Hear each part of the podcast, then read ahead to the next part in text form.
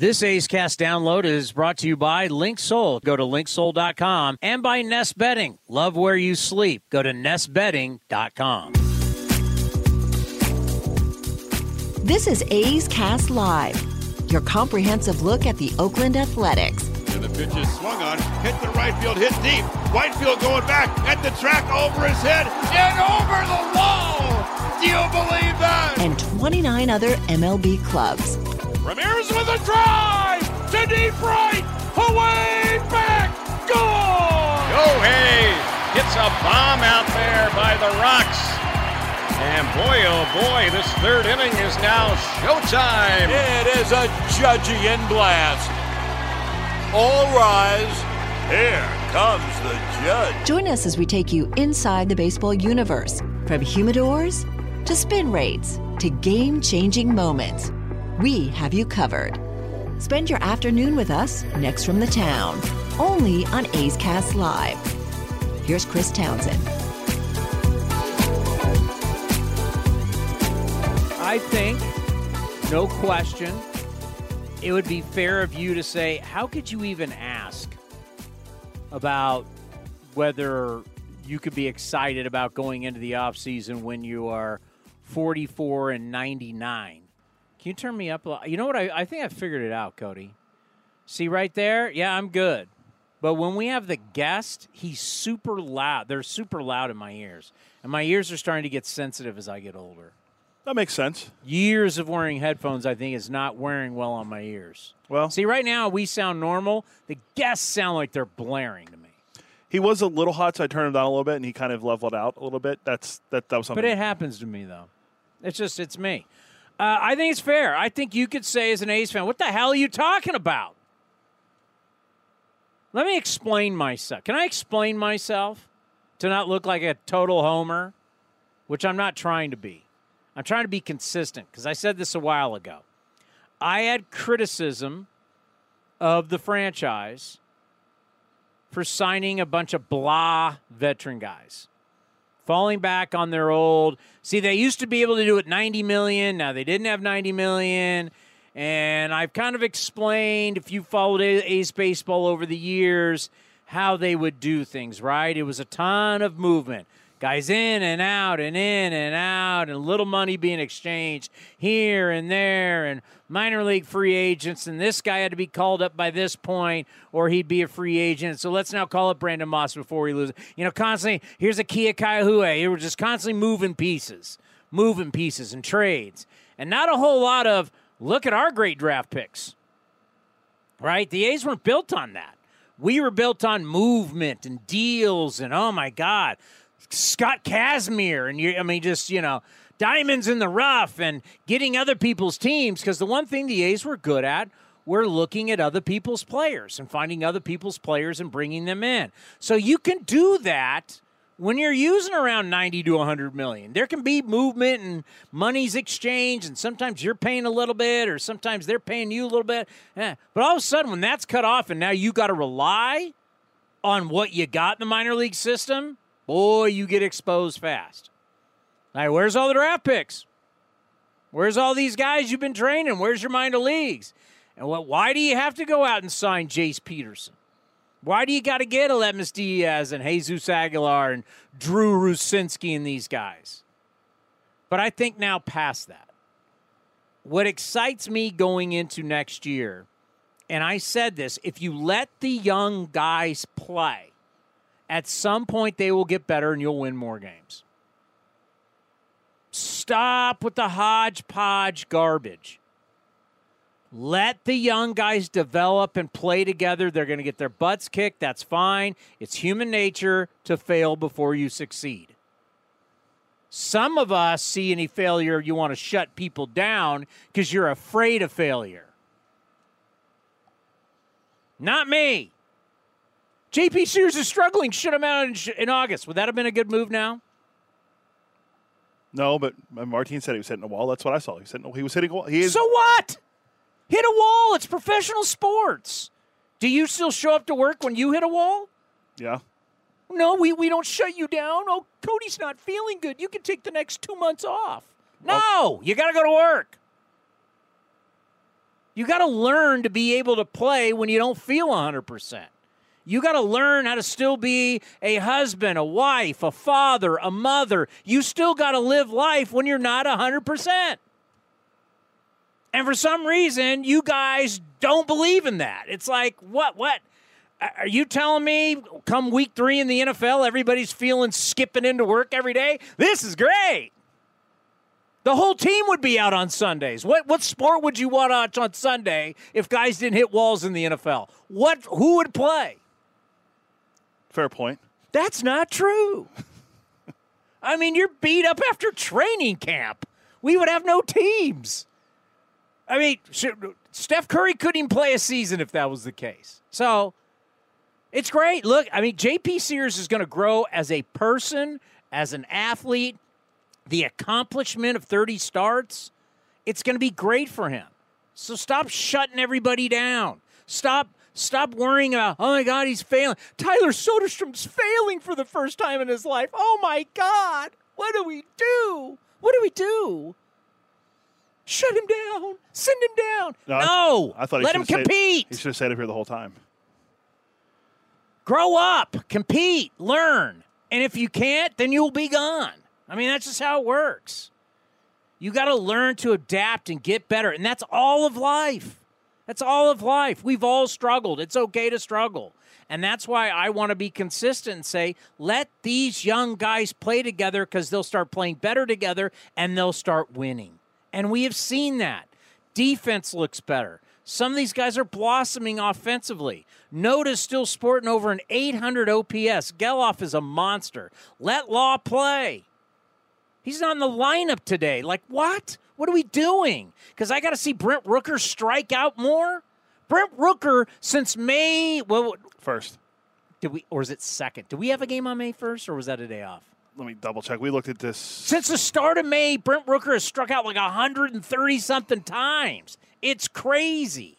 Is Tony Kemp in the lineup today hitting 214? Uh, no. No. It's a lefty on the mound. I mean, May, seriously, that, I don't care who's on the mound. Let the young guys play. I mean, Kevin Smith, we haven't seen enough to know what Kevin Smith is. Since May 2nd, uh, Brent Rooker has struck out 134 times in 340 at bats. What's the average? 218. 218 and 137 strikeouts. Let the young guys play. Let them figure it out. It's a dilemma, but I mean, uh, is our is our organization getting better with Aledmys Diaz in left field? I'm going to lean towards no. No, I mean everybody knows third. that. And, and batting third. Let the young but, but, lefty. But that's what gives me excitement about next year is that I'm hoping this stuff's gone and now we just go, hey, if you're gonna if you're going to spend some money, go spend it on pitching. Oh, you need arms. Yeah. Go get arms. Flood flood all your money into arms. Give me guys that can give me some innings and some starts. And some guys that can pitch in the bullpen and get outs. Let all these young guys play. Hernandez, I don't know. Is he a shortstop? Is he third base? I don't know. Let's see what he's got. Brett Harris, he's that good. Let's see what he's got. Jordan Diaz, you better figure it out. People are coming. Law, you're playing every day in the outfield. Ruiz, Ruiz got to play. He's got a skill set that's incredible. You've got to coach him. You've got to make him better. Ruiz, by the way, has st- this is going to be part of my uh, brought to you by uh, Cal State. Hayward. of the day. Cal State East Bay. Stat I'm about to say Cal State Hayward. I played it when I played them. They were Hayward. Cal State East Bay. Stat of the day. Ruiz has stolen four of his five career. Ruiz has stolen a base in four of his five career games against Houston. Five total, zero caught stealing. That's pretty good. He's uh, if you do the math, he's at 58 on the year steals.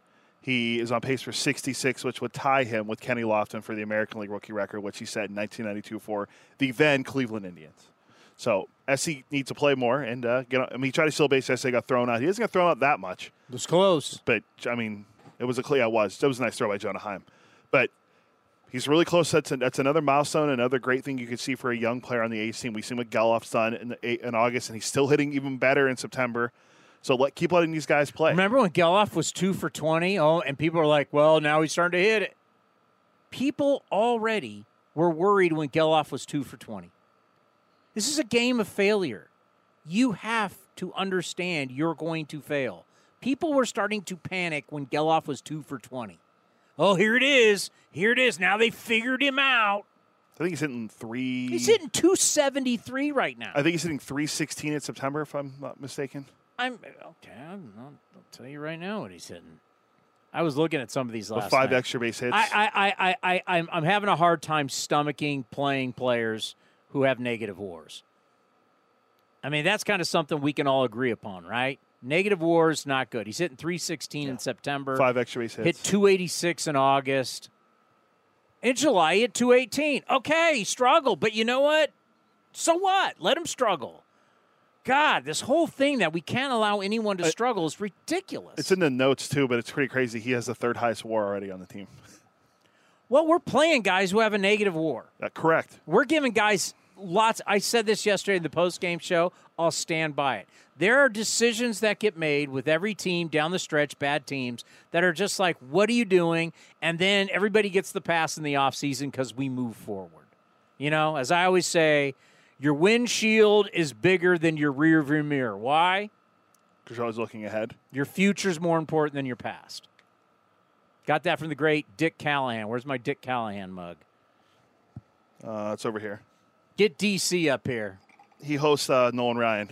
Oh, that's why we took it down with the rain. Dick Callahan, one of the greatest human beings of all time. Dick Callahan said to me, Townie, there's a reason why your windshield is bigger than your rearview mirror because your your future is more important than your past. So we'll forget about this. We'll forget about next year. We'll get to spring training, everything. But a question should be next year. Hey, remember last year? You're playing. You're giving substantial at bats to guys with negative wars. We did. I did the numbers. There's only one guy that's more at bats than a guy, than some of the guys with the lower wars on our team. One guy, Name him. Tim Anderson. Ooh. And they're paying him a lot of money. That's not a lot. It's like 15 million. Well, there was a guy, but I had to tell you he's not apples to apples because one guy who's gotten a lot of at bats and was terrible, but he got kicked to the curb. His name's Jurickson Profar. The, even the Rockies went enough. Padres have picked him up. By the way, remind me to get to the notes. Dodgers Padres. We haven't even got to some of the best stuff. We haven't got to George Kirby yet or the Mike Trout rumors. I've heard you'd be all over the George Kirby thing. We saw that on Friday. Well, because you're just going to call me Old Man River, and this is not. People don't. No, there's a lot of people that, that didn't like what he said. Apparently, So let me just finish with Yeah. this. I like the idea. I think for me, what I'm excited about going into the offseason is we now kind of trust our young players are going to be able to com- play. They're going to be able to com- play and compete. They're just going to get better. Young players, if they're legit, the more they play, they more the more they start to figure it out. They will be able to compete, and we won't see this. You'll see a more competitive team, a more compelling team, and all of a sudden you're going to be like, "Damn, they can win some games." That's to me what's exciting and you're going to have just a boatload of, you're going to have a boatload of arms heading into the offseason. You're going to have you're going to acquire more, you got to go get more, but you're going to have a ton of guys who are, can compete and hopefully those guys will be able to figure out and get some outs cuz that's still the dilemma. Number 6 should come off the board for two reasons. Obviously, Captain Sal is somebody that when you talk to all these guys, which I've talked to them all, I've been very fortunate because this all happened while I was just being born and I was just a baby. But when you talk to all these guys, they're in their 70s. And they always, and we recently just lost him, but they always referred to him as Captain Sal. They haven't played baseball with Sal Bando for how many years? And they still refer to their gr- their their their grandpas. They're they're at the last part of their life, and they still refer to him as Captain Sal. That tells you what kind of leader Sal Bando was. So you could go with all the offensive categories, you could go with all the defensive categories, you could go with the three World Series, you could go with all of that. But the fact that you've got men at the latter part of their life still referring to their friend as the captain, that tells you what kind of leader, what kind of man Sal Bando was. Because at some point, let's face it, the World Series rings don't matter. Right? The glory of it. You know what? I learned this. You don't take that, you don't take anything with you to the grave. Your World Series rings don't come with you. Your money doesn't come with you. Your fame doesn't come with you. None of that matters. Those are all, these are just possessions. You don't take any of this, and I'm trying to be morbid, but you don't take any of this to the grave. I learned that burying my parents. And I can tell you right now, I could walk in the other room. If you don't know, my grandfather was the most valuable player of the National League in 1947. I have in my possession the trophy, the 1947 MVP trophy. I've got all kinds of stuff. My grandfather, all the All Star games, all the different stuff my grandfather was involved in. I've got it. He couldn't take it with him to the grave. But you know what? You can. The respect and the love from the people that were with you and around you. And that that that will live forever. That's Sal Bando right there to me. Because, you know, let's face it, what am I going to say about Captain Sal, the player? I can read his I can I can read his stats and act like but I I, I mean I was too young. I mean he was like when I was a real little kid and remember I think he was a brewer, right? Yeah, he would have been. Yeah, what after he's done in Oakland. So it's like I'm not going to sit here and lie to you. I've had the opportunity to interview him multiple times, but Cat Sal Bando, the way he affected other human beings is dramatic. Dramatic. That's his biggest skill. That's is one. That's one of the things that he should be remembered by with the World Series, with the numbers, being a great third baseman. That's one. Number two is Bob Melvin. Bob Melvin is the winningest manager, and he wore number six because of Captain Sal, because it was Bob Melvin's kind of fork in the road moment in life where Sal Bando helped Bob Melvin put him on the path that he's been on now for years. So he wore number six to honor Sal Bando for what Sal Bando did for him in Milwaukee years ago. And then comes to us at a time when it was awful. It was like now. It was like now, but a different kind of awful, right? Like there's direction now. Under Bob Geren losing, there was no direction.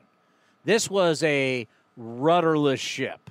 This ship's rudder, eh, and the boat was. Eh, which way is the boat going? Jemile Weeks is your untouchable player. Jack Cust is your best player. You're trying to tell me how great Daric Barton is? We got problems. See, that's Old, old, old Townie will sniff it out for you. Because if you remember back in those days, we're on 97? We're, yeah, we were on 95.7 the game at that time. I'm like going, this doesn't work. This is not, no, this is bad. Daric Barton stinks. Um, Was this one the the, the first? what number was up- Daric Barton?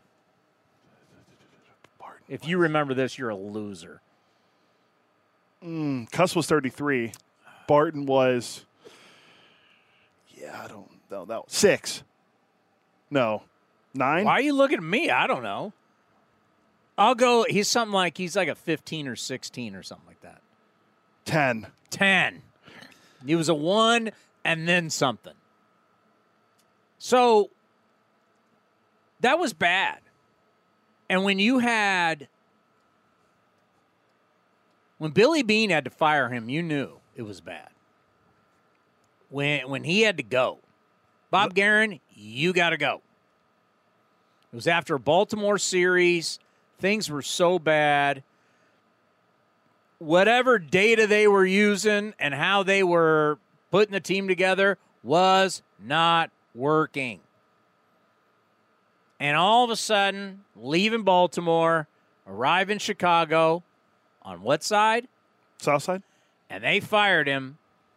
Beane flew to Chicago. Melvin flew to Chicago. The rest is history.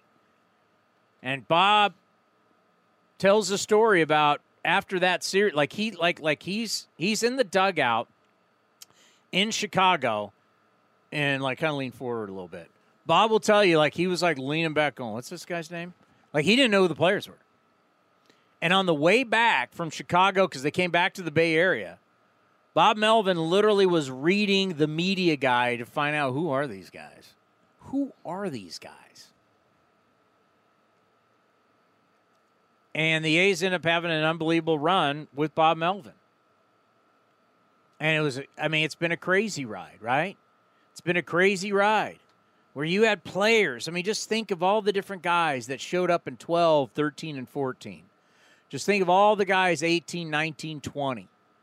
All the different players that would come through. And you, like, when you really look back on it and you wonder, like, how the hell did they win with this crop of players?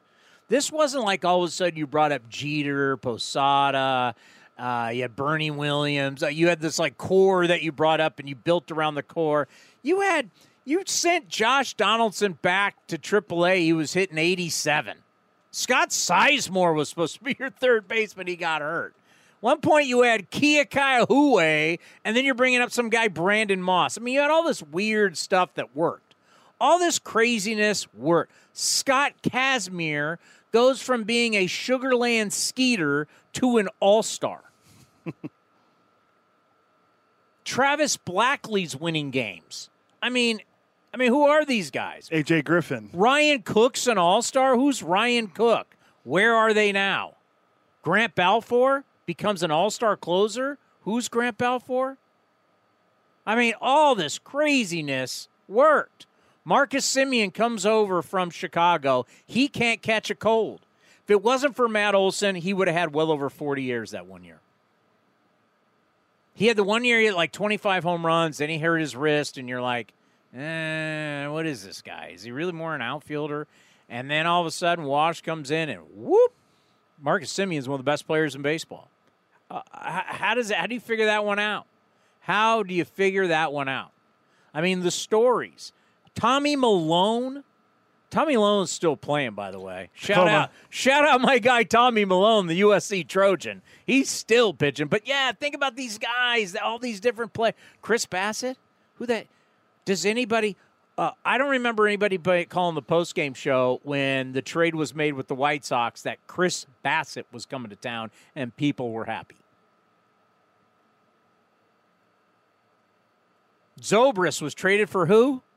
Sean Who? Guy with a bad hip, never lived up to his draft status. He ends up winning a lot of games.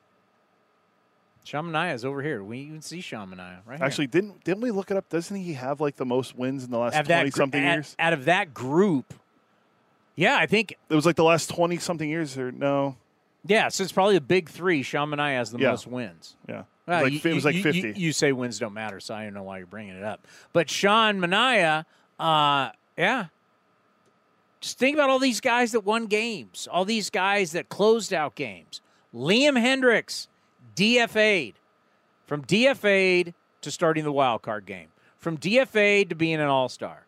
From being DFA'd to being on the cover of the media guide. Can't make it up. Blake Treinen. Blake Treinen had one of the greatest years of any reliever in the history of baseball. It was one year, but it was truly one of the greatest years of any. What was he eleven and two with all those saves? Yeah, year under one. I mean, it was incredible. All that happened under Bob Melvin. That's all craziness. It's randomness. As much as people in baseball uh, they don't want to be in randomness, our our rosters, our playoff runs have all been random, all been random. It was all under Bob Melvin. Bob Melvin's leadership meant something and they finally I can't speak for them and I know there's always battles but I think there was a moment the front office and a manager it really gelled. It really gelled. Beane and Melvin became tight. They're still tight to this day. And it worked. And all the craziness and randomness, it was a circus, and Bob Melvin could lead that circus. And you believed And they all believed, right? That's why I came up with this because I noticed it flying with the team, being around with the team. Somebody's got to be at the front of the plane. Somebody's got to be at the front of the bus. Somebody's got to lead. And Bob Melvin was that guy. And that's when people would call in and criticize Bob Melvin. I, I was just like, oh my God, like, do do you understand professional sports? Well, Bob didn't do this, and Bob didn't like you don't. The only reason why we're here is because of this man. You think it's because of the players, the individual players? Because the players keep switching in and out, in and out, in and out.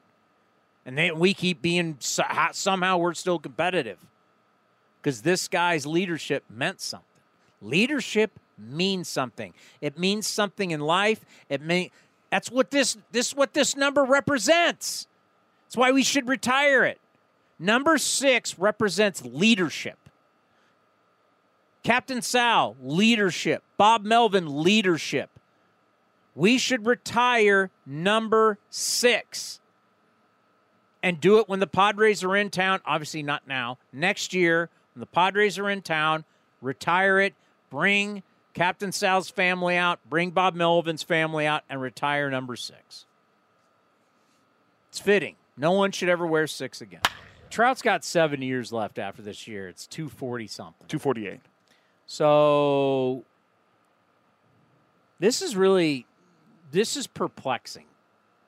And you know, it's funny like Eno is a great guy to talk about it cuz what is the first thing he thinks of?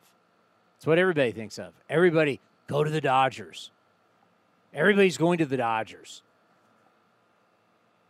You know, it's been the Yankees for Trout for all this. Long. Now it's the Dodgers. There is no way in hell that you're going to lose Ohtani and then trade Mike Trout to the Los Angeles Dodgers.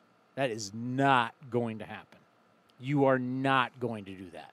In your own market, having to live that every day, if Trout turns it around and blossoms, you want to live every day Mike Trout as a Dodger? No freaking way. If anything, you want to trade him to the National League and you want to trade him to the East Coast and you want to have that divorce. But it is sad because Mike Trout's a good dude. It is sad when your franchise player, when you part ways with your franchise all time great, and you're not doing it at an old age.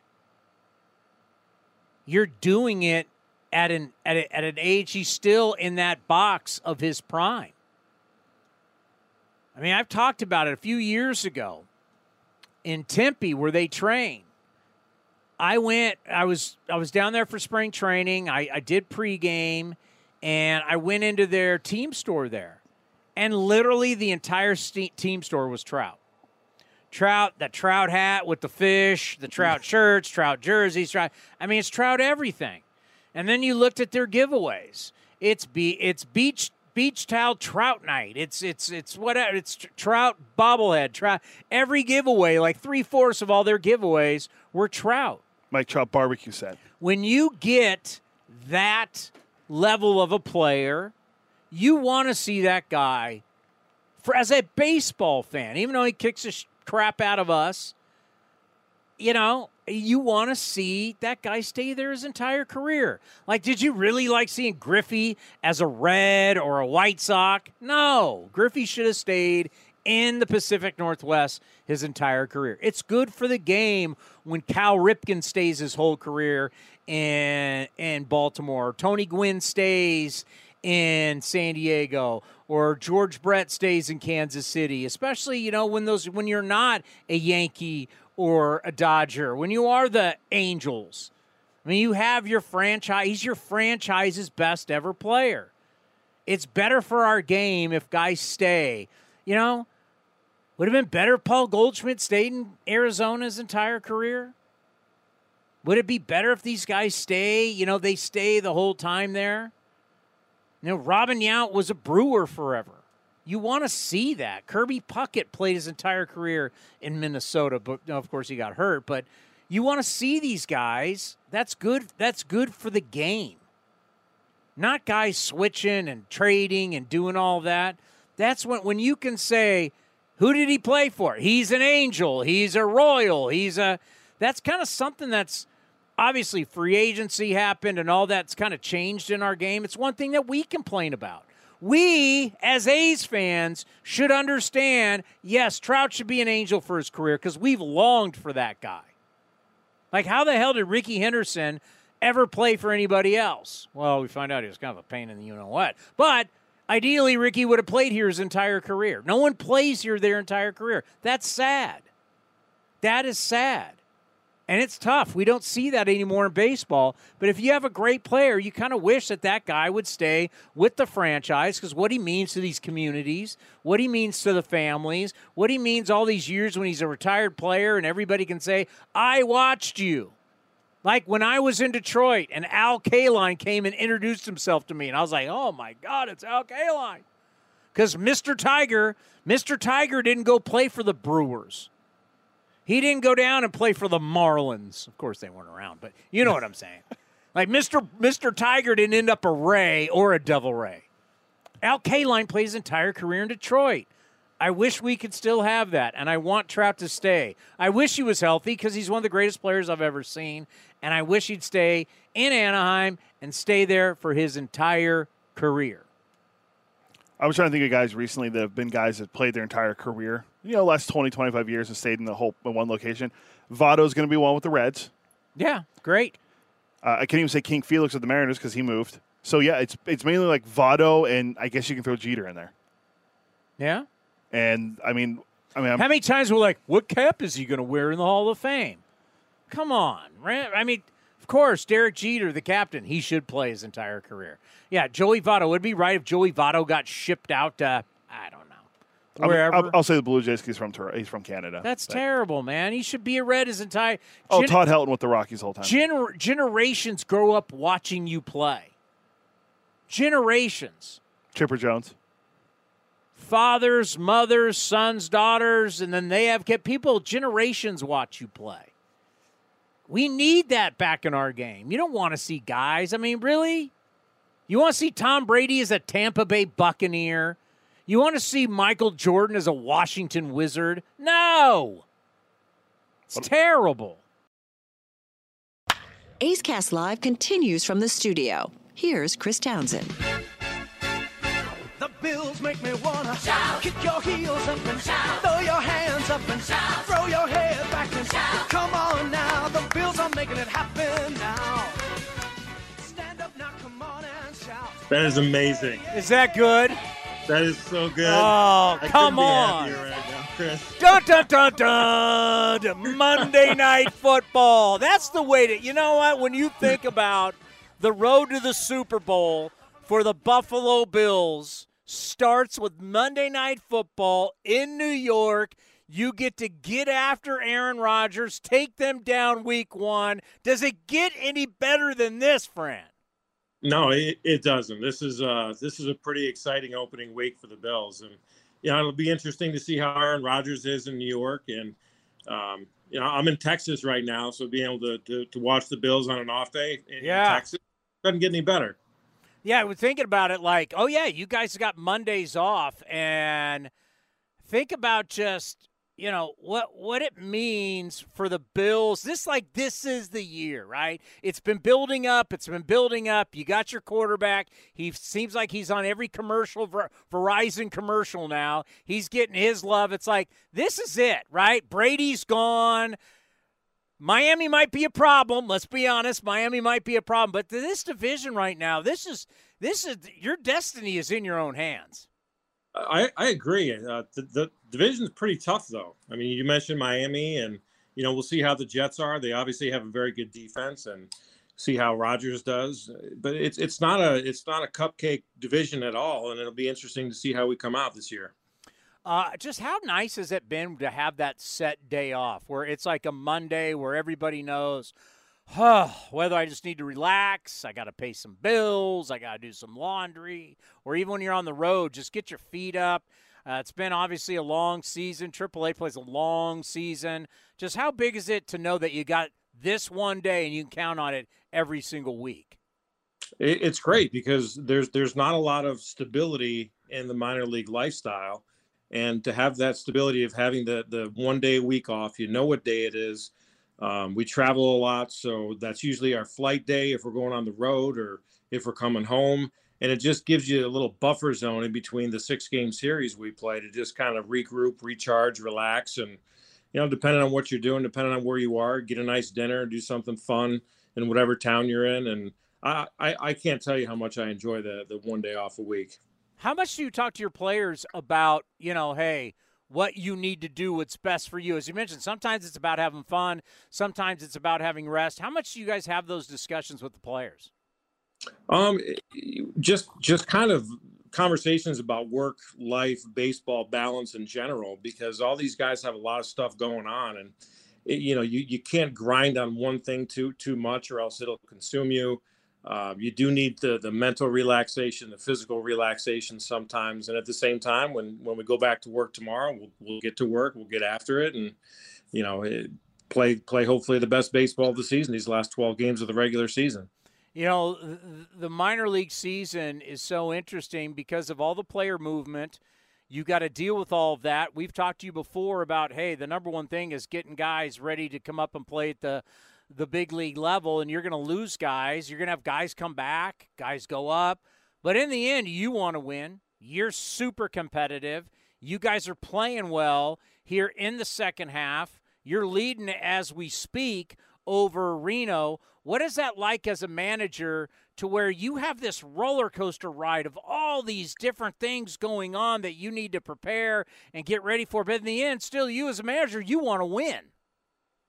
Yeah, I mean, you, you said it. We we want to win every game, and I think if you just have the mentality that every day is like a different movie, you know, there's a very slim chance you're going to have the same roster in AAA for, uh, you know, best case scenario more than a week at a, at a time.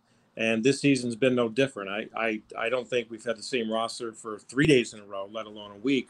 But it's just it's just part of the game. It's part of the job, and it's part of the fun and challenge of you know, no matter who you have on the roster that day, no matter who's pitching, who's in the bullpen, um, if they've taken five-year guys, or you, you know, you, are getting five other guys, but they're they're traveling, so you're short. It's just yeah. part of it, and you just have to you just have to make do on any given day. And I think uh, I think our staff and players have done a good job of that this year.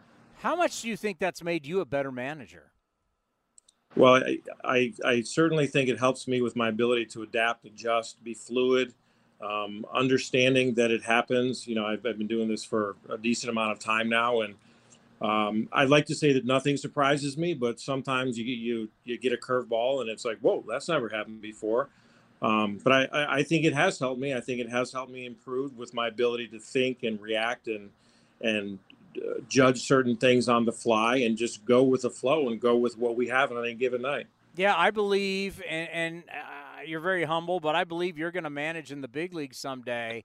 And I just wonder, you know, when, when you do have these long series, when you do have stuff that's abnormal to the big league level, the type of preparation, how that prepares you. Because I think the one thing that we don't talk about enough with managers is the chaos that you got to deal with on and off the field. You're dealing with human beings. You're dealing with guys, especially older guys who have wives and families and kids. There's a lot of things that you have to deal with that you will have to deal with at the big league level. That's why just all this chaos around you to me seems like great preparation for the big league job. I, I agree. I agree. And being able to, to have the demeanor in the midst of chaos that – like I, I, talked talked about earlier, the lack of stability for a, a, lot of things that happen in minor league baseball. Just to be that stable presence and that that kind of hopefully calming presence when you know things go awry or things are happening quickly and like you said the human side of it where these guys all have different lives personalities uh, family situations come from all different places and yeah, I, I think it does kind of help just to have the experience of just trying to remain as calm as you can in any any of these situations. When you have some guys who are on a little bit of the younger side, how important is it to finish the journey where we talk about getting through that long season? Because not only at the big league level, but at the AAA level, these guys, some of these young guys, it's the most games they've ever played in a year. Yeah, and that that's you know, you, you have to give these guys a lot of credit because I don't have to have a lot of conversations with them about their work ethic or what they're doing to prepare their bodies, what they're doing to prepare their minds before games. Uh, it's just a very professional group that I have a lot of trust in that they're going to do the right thing, you know, before games, during games, after games, and that that's really a sign of a, a good group of, of people, a good group of players, and I think the results are starting to come on the field because we're playing our best baseball when, you know, they, they should be at their most tired, they should be at their most beat up. They should be, uh, you know, not putting out their best efforts. And we're seeing the opposite. So a lot of credit to those guys. How cool is the playoffs when you get in and everybody knows each other? There's like no secrets. You guys have played so many games and you play, I mean, like six game series are crazy to think you play the same guys over and over again. Just what, what, take us through what the playoffs are like.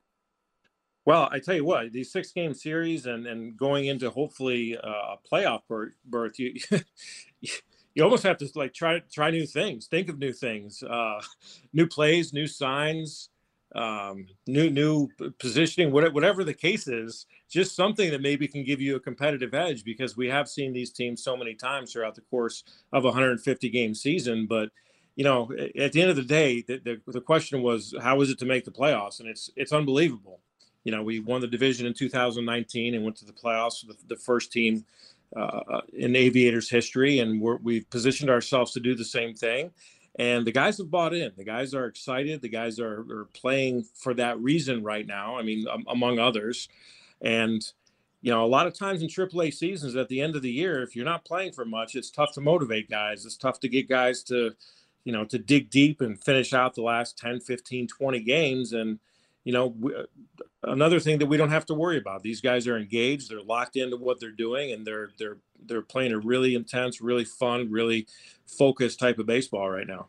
You know, it's one thing when a guy wears you out for three straight games. In these long series, how do you handle a offensive player who's either worn you out throughout the season or he's worn you out, like let's just say the first four games. I mean, at some point you get tired of a guy wearing your ass out. So, like, what kind of changes? Like, what do you do? Going, I'm tired of this guy beating me. Like, how do you go about that? That that is such a great question because there is always one guy every team we play that will just kill us. Yeah. And we'll we'll try to mix up our, our, our approach with them. We'll try to pitch them differently. We'll try to pitch them inside, knock them off the dish a little bit. And for whatever reason, and you know, our, our guys do it to other teams too. I, I, think it's just across across the game in the PCL. There's always one guy that just kills you for the series and maybe kills you for the season. And it's just a confidence thing with him. It's just uh, maybe he feels comfortable playing against uh, the Aviators or whatever the case is. You're just always trying to make adjustments that, you know, if if, if he at, lines out a couple times, you're like, oh, at least we got him out a couple times. but that's that's definitely an issue, and it's a great question. All right, so some of the players that we've been looking at now that you've got to see Darell Hernaiz, we know he's an offensive player. He's still young. What what do you view as his future defensively? Shortstop, third. Where do you view him defensively long term? I mean, I, I, think he can play all three: third, short, and second. He's he's played probably 90% of his games here at shortstop, and he's done a really nice job. Um, he works very hard at it. He wants to stay at the shortstop position. You know, there's been some people that have told him, hey, you might end up a second baseman, you might end up a third baseman. And it, at the end of the day, he wants to play in the big leagues. And I, I don't care. I don't think he would care much if he was playing at second base or third base in the big leagues. But at the same time, he's got a, a really, really high belief in his skill set to play shortstop. And that's what he wants to do in the big leagues. And I, I just don't doubt that this kid can do anything that he wants to do because he has such incredible self belief and confidence in his abilities. And I just wouldn't put anything past Darell because I think he's that good of a player. All right. Speaking of second base, I came up with this over the weekend. Uh, a guy that used to play for you, he's now starring for the Oakland Athletics, is Zack Gelof. We've been trying to come up with a comp but it's like I'm a dinosaur now when I bring people up because all these young people that I work with, they have no idea. I was trying to think who does he remind me of? I came up with Ryne Sandberg. What do you think about that as a comp yeah. for Zack Gelof? Yeah, I, I, mean that's pretty high praise, but I, I, would say that Zack has the ability to turn in the kind of career that that Ryne Sandberg turned in. I, I mean, he, just so athletic and and so so gifted on both sides of the ball. The way he runs bases, uh, his his mindset, and the way he goes about everything. Uh, yeah, that's that's a really good one. Actually, I wouldn't call you a dinosaur for saying that. Fran, you would thought I was talking about a guy in the 1930s.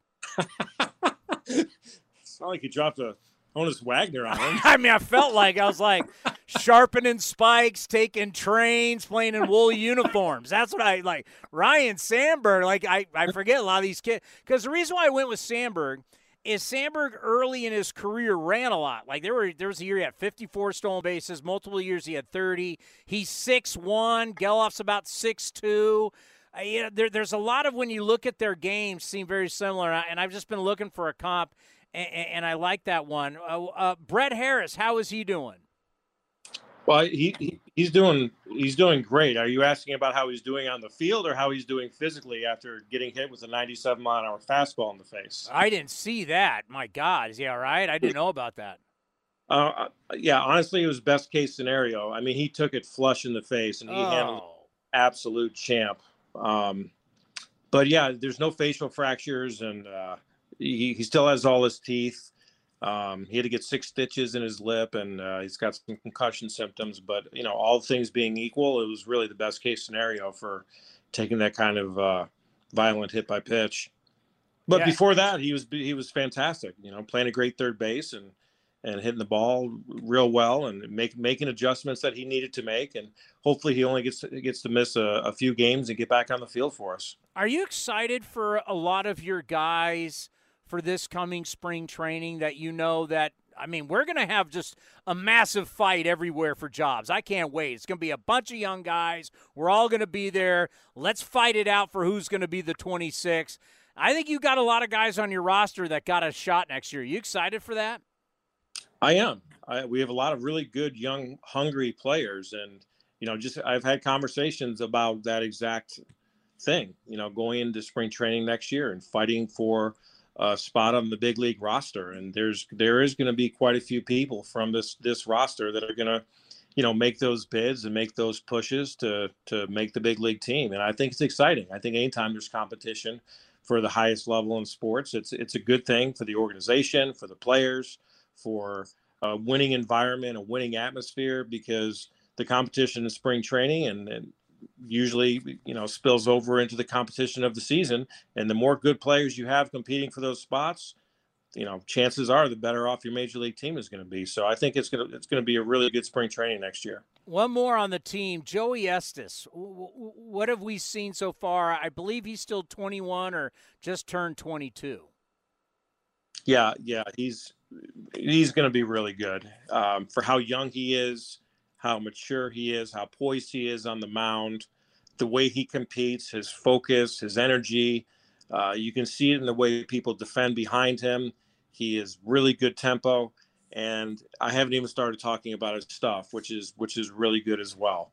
Um, you know, he's take he's taken some some learning curve lumps that a lot of people take when they come up to a different level and he's smart as a whip and is, is doing a really nice job of making adjustments and i think he's got a really bright bright future ahead of him.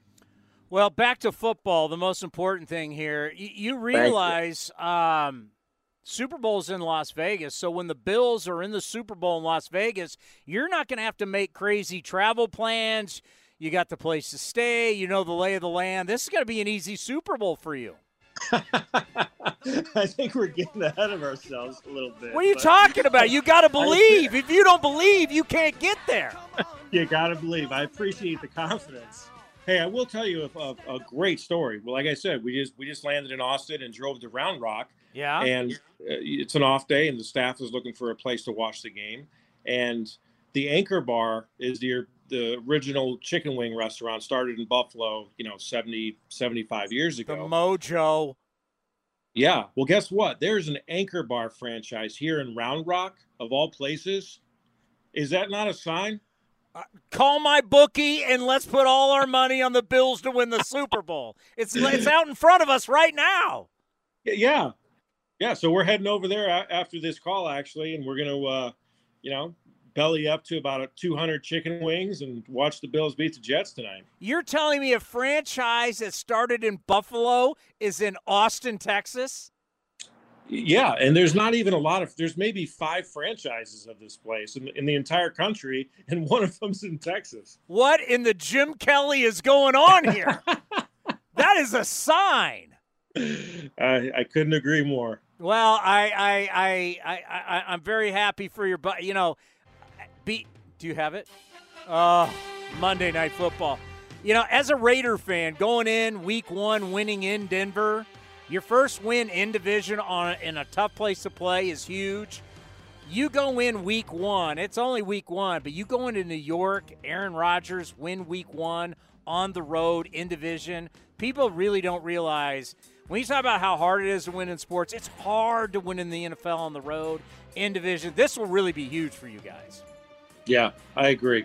Hopefully, a great way to start the season, and hopefully, a fun game. You know, it should be fun to, to watch two offenses and two really good defenses battle it out. So we'll see. Looking for uh, AFC East domination tonight for the Bills chicken wings, beer, Monday night football, and a Bills win. Go have fun, my friend. And we always appreciate the time. And we'll talk to you when you guys are in the playoffs. All right. Thanks a lot. Awesome. Little Monday night football talk there with the great Fran Riordan, the leader of men. Bobby, it's great to see you. How are you? I know it's at the end of the season, but it's always good to have you on A's Cast Live. Thanks, Tony. I'm good. Yeah, six more left and, and we're done, but it's been a good year. You know, what a battle you've had throughout the season, right? You've had to deal with a lot of different players. We'll get into that, but but right now sitting at 500, just talk about what the season's been like for you and your staff. Uh, it's been a roller coaster. I mean, we we knew coming in we had a bunch of prospects, and you know I had had almost the same team for the past couple of years. You know, guys repeating here in Double A, and this year, you know, we had you know new faces. We had Lawrence Butler and Denzel Clarke and Darell Hernaiz, and it was a different kind of group. Um, and then, you know, about a month or two in, they all gelled and became tight, and we are firing as a team. And then, you know, next thing you know, they're all gone up to AAA, and I get a whole new crop. So it's been it's been up and down. It's been crazy having one team, and then pretty much the whole team leaves, and you got a whole you know whole new set of guys to deal with. But it's been a good it's been a good challenge. We had Fran Riordan on yesterday, and I'm going to ask you the same question about obviously it's great when your guys get promoted. That's exactly what you want to see. Then you have a new crop come in, as you said. But still, at Midland, you want to win. It's about winning, and you have a message, and you have a style, and there's a way that you want to play. What is that like when the team is constantly changing, but your message isn't going to change? Yeah, I guess that's the biggest part. Is I, I you know, I got to stay on the path on on what I believe and how I expect them to play the game. You know, this year was a little bit different because we had so many guys leave.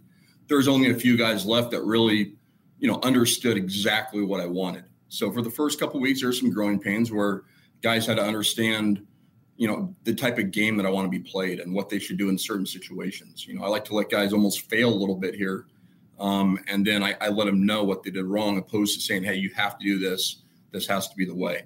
Um, so it's a little bit different style, but um, you know, it, it, took some time um, for the other guys to to fully understand what my expectations were. But um, you know, we we ended up kind of going on a roll there, and guys have played well. You know, you said the word fail, and I've been talking about that a lot lately on this show and also on the A's clubhouse show after the game. It just seems to me in the sport of baseball, we are afraid to have people fail. And failure is a part of life, right? It's it's called job experience. And so many times a guy starts to struggle, they say shut him down or send him down or talk about that fail. I mean, you went through this process as a player. Yeah. Failure is a part of your growth and help makes you better. Why are we so afraid of that in our game now? I hope we're not. I mean, at least we're not, you know, at our level or, you know, I, I like guys to to make mistakes. Like I said, I, I don't want to coach robots. I don't want guys to just know everything they're supposed to do and and they have to do it exactly that way right out the gate. Um, I like them to, you know, make mistakes and understand why they made them. They're not just going about the game in just a robotic fashion where they just are doing whatever I say and don't know why they're failing.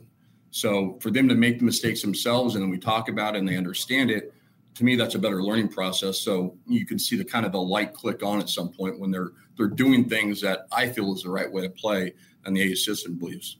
You know, I, I think about I'm married to a teacher, so I know it's like to be around someone who's a coach and a teacher every day, and being around you for so long and watch you evolve. And that that's what I think about with you. I think about yeah, coaching and teaching. I really view you so much also as a teacher. You care about these kids but you want them to do it the right way. You have that belief there's a Oakland A's way to play baseball. Just talk about for you as a coach, manager, how you have evolved and how basically you understand this. So much of this is really teaching the game.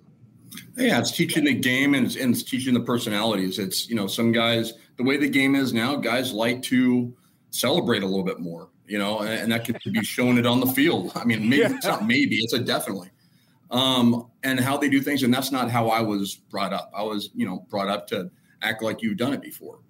Um, so it's it's a little bit different way, and you have to read guys, you know, differently. Um, every player wants to be coached a certain way, and it's our job to figure out what they, you know, what makes them tick. And for me, it's you know, this season was a it was a trying season. It, it was a lot of different personalities, a lot of different talent levels, and to get guys to buy into a a singular goal and, and a way of doing things and and celebrate when you're winning when you're winning and you're and you're and you're doing awesome yourself great celebrate it have fun but you know you hit a double and, and we're down by six and you want to give the the antlers to the team you know to your teammates like dude that now might not be the time so there's some learning curves but you know you got to you know find out at what point you can kind of teach them and help them out it's so true. Like you'll be you'll be watching a game like in Colorado, and it's fourteen to like four, and the guy does it, and every team's got their little thing, and you're like. Yeah. Bro, you're getting blown out by ten. What are you doing? I mean, but yeah. I mean that that that that is the game today. Uh, but I love the fact that you know it's how it, you're doing it because you care about these kids. And just talk about you know you've had a lot of guys go up to AAA this year. What are those conversations like? because I got to think when they're getting that message from you, a guy who played in the big leagues, had success in the big leagues, and when you talk to them about that graduation, it's got to mean a, a, lot to these players. So just talk about kind of your message when guys go from you now and up to AAA. Well, I mean, it's it's obviously a good message. It's obviously you know when I get to promote someone, it's a it's a good feeling, and I hope that when they go to Fran or they go to Cots in the big leagues, they they understood here the right way to play so for me, it's it's just you know it's I'm excited for them, You know, and I still talk to all the guys that, that have left here and, and are in Vegas or in Oakland.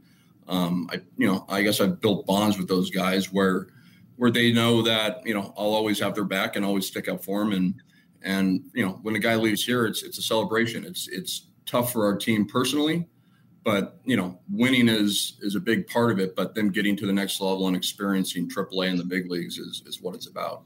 I remember when we drafted Max Muncy, and I went, "Is it what? Is this true? There's another Max Muncy. It's Max Muncy 2.0." And of course, we always get to eh, interview the kids for the first time. And man, he looked like a high schooler. He looked like he was fresh out of high school. He's now everything's changed. He's grown. He's growing up. So tell us, Max Muncy 2.0. How how's he doing with you? He's doing great. Um, you know, when he first got here, he looked like he was just kind of swinging the bat. Didn't didn't really have a plan. Um, but he's evolved. I mean, since he's been here, he's cleaned up his his defensive actions. He's he's been a lot more smoother and under control. And at the plate, he has a plan and knows what he wants to do. I think he's hitting around 300 right now. Um, he has some pop. He's got energy. Um, he doesn't lack confidence. Um, he's along the same lines of Gelof when I had Gelof, where he just knows he's good. Um, he doesn't really stress too much about you know, going over 4 or over 6 or over 8 because he knows at the end of the day he's really good. So he has that internal belief, which is which is which is big. I mean, most big leaguers have that. Um, he has all the actions. You know, he still has some growing up to do. Of course, he's young. He just turned 21, but overall, he's going to be good. He has power. He has power at the shortstop, you know, position, and uh, once he fines tune his approach a little bit more, um, he's going to be really good. But you know, it's a constant uh, thing with him and working and and making sure he understands the game and understands how to play it the right way. A lot of guys come out of high school and and they were taught in high school, but the college guys really have a, a better feel of of the winning way and how to do things in certain situations, where to be on every play. And and he still has a few things to learn, but he's going to go to the fall league and and you know he'll get some exposure there and hopefully learn a few things more and he'll be good. Yeah, we all know when you play college baseball, especially when you first get in freshman sophomore year, you're going to get it handed to you a little bit. Yeah. These high school guys, I mean, like we all dominated in high school, and then all of a sudden, I can't imagine. I mean, I know what the the route of playing in college, but I, I, I don't know the route of going from high school to the minor leagues. And when you set approach, I just imagine you get to guys in Double A can flat out pitch. What that must be like when you get to Double A for the first time. If you don't have approach, you're going to learn real quick. Uh oh, I better get one. Yeah, it's an eye opener. It's an eye opener for a lot of guys. Um, there's some guys that come here and uh, I mean, Max has done a pretty good job. It was really only a few weeks that that he, you know, he struggled, and after that, he he did well. But I mean, the Lawrence Butlers of the world and the Zack Gelofs that come here and just dominate out the gate, that's pretty rare. Um, but for how old Muncy is, I mean, at 21, I was in college. I was a college junior, and for him to be hitting 300 in Double A and handling himself the way he is, um, it's good to see. But yeah, I mean, Double A has some arms. If you can hit here, uh, you can hit. You know, you can hit at the highest level, and right now he's doing it. Cooper Bowman was a part of the Yankee trade that we never talk about, right? We're so worried about the arms, and we're seeing the arms. Tell us how he's doing. He's great. Um, you know, he's uh, he's a guy who the more he puts the ball in play, the better it's going to be for his career. This guy gets on base and it's a triple. Um, it's kind of like Ruiz a little bit. Wow. Where uh, he gets on first, he's still second, he's still third. Um, he has a knack for it. He knows when to go. He's he's a smart baseball player. Um, plays good defense. We've thrown him in the outfield a few times, but mainly has played second base here. But uh, he's definitely a game changer. Once he gets on the base, he's a he's a game changer, and he has some pop. He's got to figure out, like I said, how to put the ball in play more and create a little bit of chaos at the plate. Um, but once he does that, he's going to be really good because if if he gets on, it's it's it's special. How much have you enjoyed this type of player being back in baseball and coveted in baseball? Oh, I love it. I mean, that's you know, I mean, the group we we kind of got after we had that uh, you know big loss of guys going up to AAA. It's a scrappy group. I love the guys that know how to bunt, that can steal bases, that can get guys over with less than two, that can get them in, that can safety squeeze, that can do all the little small things. So this type of baseball, I love. I mean, you you love to have guys that can hit the ball to the park all the time, but if you can get guys that can manufacture runs and know how to do it and and don't need me to tell them every time. If the third baseman's back and it's there, do it. Um, so you know that's kind of what I said about learning through through failures or them not seeing it themselves. Um, guys picking that up on their own now is you know that's what brings me joy is seeing them do it through themselves and use their own brain on the field and know where to be and know what to do in certain situations. So you know this type of baseball, the way the game is evolving with the small ball aspect, I love it. I mean, it's it's something that appeals to me and, and the, the baseball, old school baseball mindset. Learn how to win. It's yeah. like we, we get so much into how hard do you throw? What's the barrel rate? What's the exit velocity? It's like we're playing a game. There is a way to play the game, and it's tough when you when you execute small ball. It's tough to defend. I mean, it's like all the time we are we we talk about a bunch of stuff that has nothing to do with actually winning the game. Eh, I mean, listen to it's like you're building a, a Long Beach State program there in Midland. Yeah, I mean, you're spot on. You know, I'll sit there and talk with the guys and they'll be talking about what this guy's flair is or what he's got going on and I put it into it real quick. It's you know, it's about, you know, watch this guy hit a pop up and run. Watch this guy hit a pop up and he's still standing at home plate and it drops and he looks like a fool. Yeah. Um, you know, it's you know, teaching these guys how to play the game the right way is is my, one of my biggest joys and teaching them how to execute and and and how to win and and what really matters. You know, I mean, you you know you have this uh, this X break and Z break, and you have you know uh, this launch angle. Great, but can you get a guy in with less than two? Can you lay down a bunt when we need it? Can you um, be in the right spot? Do you know where to be on every play? It's all these little small things that you know you see in the playoffs when the playoffs come around. All of a sudden, everybody becomes a small you know small ball team and what it takes to win. But you know, you, it's possible to do that every day and figure out a way to to win that game. And and with the group I have right now. And, uh, you know, that's kind of more the route we're going. Guys are playing the right way and, and figuring out a right way to win. When Daniel Susac was drafted by the A's and they brought him over to A's Cast Live, and I looked down, I went, man, this guy looks like a traditional drop back quarterback. I mean, he's a big dude, right? I mean, a really big guy. Uh, could be the future behind the dish. I mean, he's swinging it well. Big guy. I've, I've never really, I, I, we get to interview him. I've never really seen him play. Just talk about his game offensively and defensively behind the play. Yeah, defensively, he's he's been really good. You know, he's got a few little things. You know, with his blocking that that he's had a few missteps, but for the most part, he's been really good. I mean, he's got a great arm. Uh, he's made some great throws a second. Uh, guys really don't try to run on him too much since he's been here, or they haven't. Uh, it's uh, it's a pretty impressive arm. So I think, you know, the catching is only going to improve, and the bat has been really good. He's another guy who's hitting over 300 here, and he's only been here for you know a few weeks, but he came out the gate really well. Uh, he's got some power. He has power to all fields, um, and he knows he knows how to play.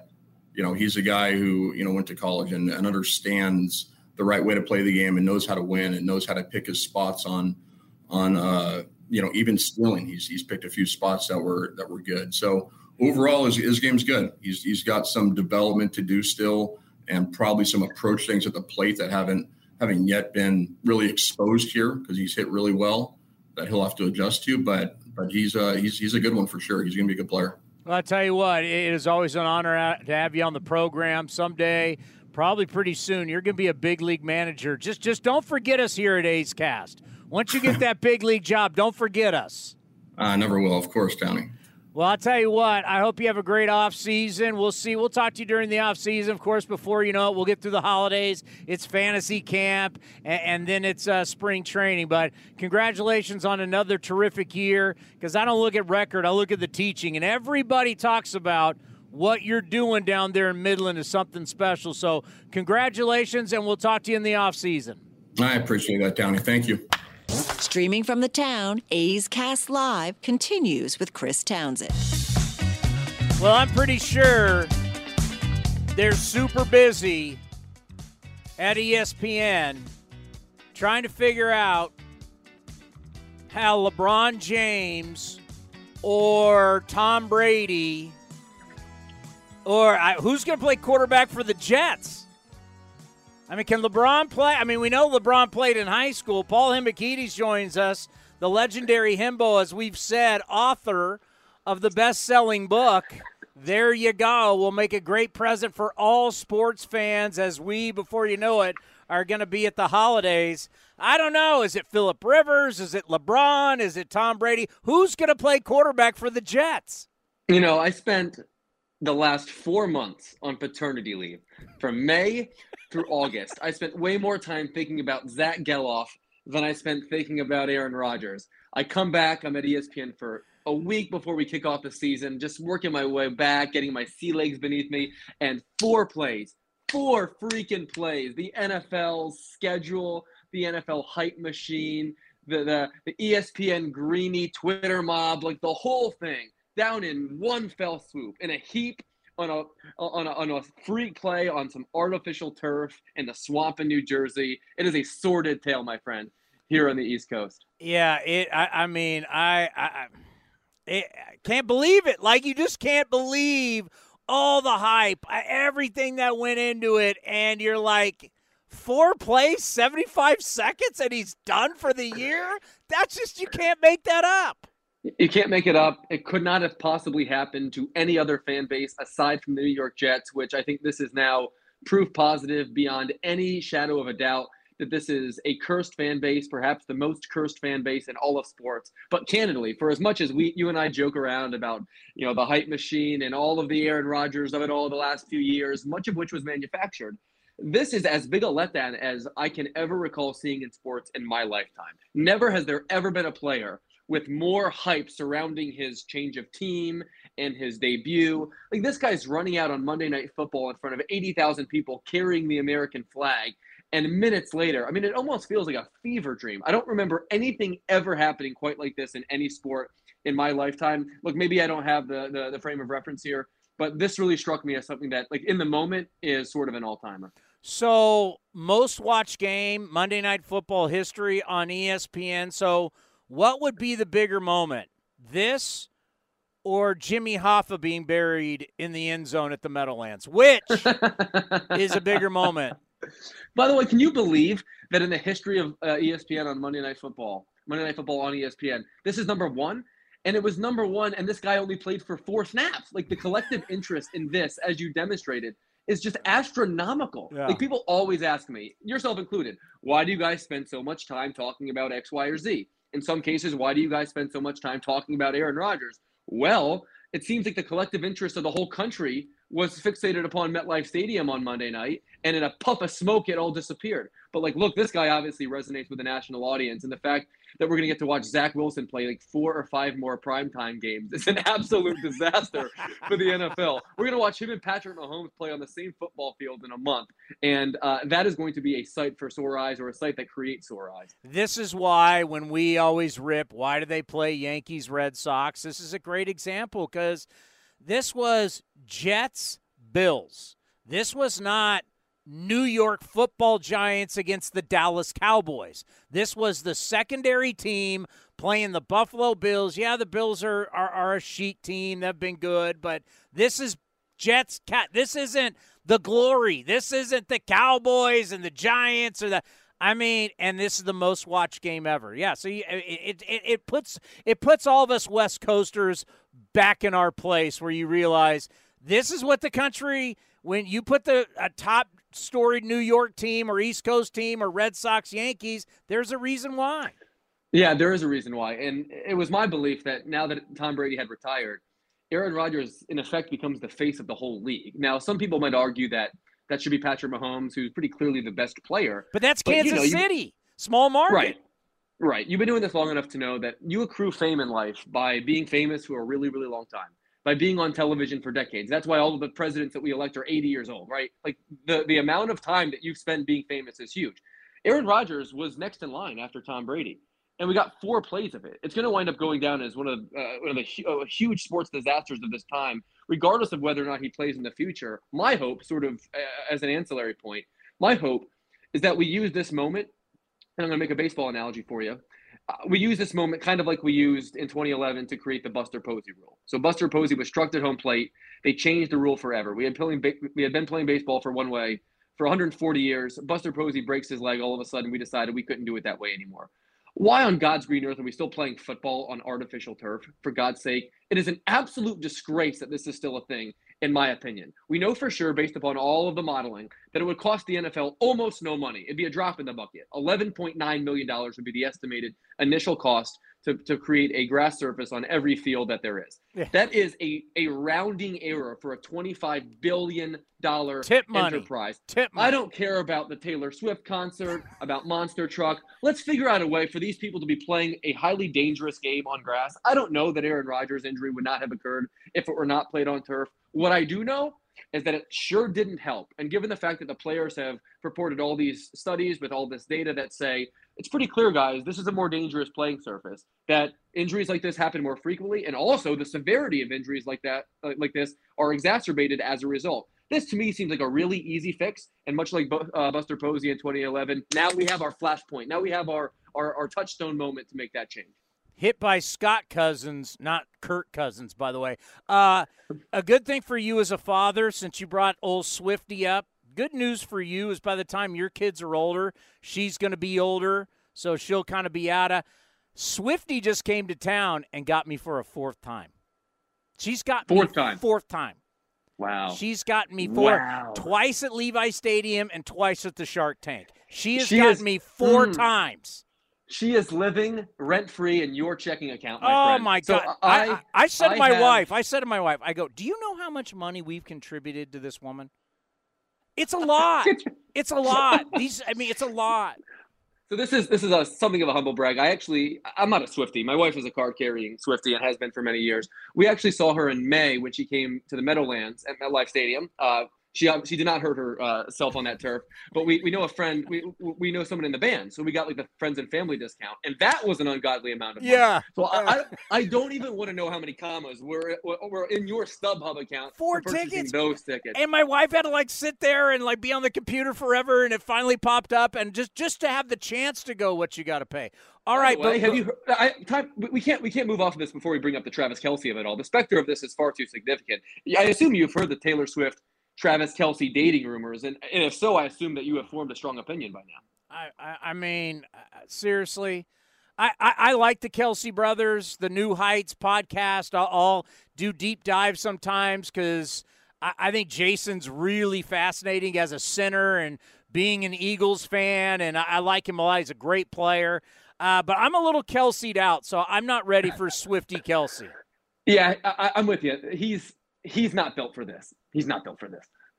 You're not in Can- this is this isn't Kansas City anymore. You start hooking up with her, and next thing you know, you you don't do it right. You're to end up on some song, and every chick is to think you're the worst guy in the world. I don't do it. Pull the plug.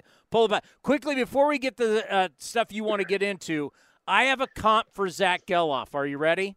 Hit me. And this is going to go with your book that hopefully will come out about baseball Hall of Famers someday.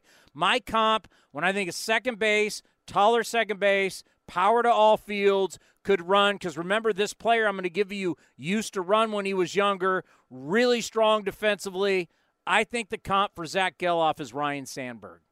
Mm, high praise. Really, really high praise. Uh, Ryne Sandberg, um, arguably the best second baseman this side of Joe Morgan. Ryne Sandberg, I think, in the grand scheme of things, a little bit underrated. Actually, a player who I believe is superior to Roberto Alomar, who I think a lot of people consider wow. the greatest second yeah. baseman of the last 50 years. I think Sandberg, I think Ryno was a better player. He was, he was frankly, uh, the numbers say he was a uh, superior defender. He was an excellent runner, uh, had, had an absolutely brilliant peak, a great player. I think Zach, Zack Gelof could definitely be a poor man's Ryne Sandberg. I like everything that I see from that kid. I picked him up in my fantasy team like very early on in his career, so I've been following him just selfishly because of that. And I, anytime I watch the A's play, he's always someone that really jumps off the screen.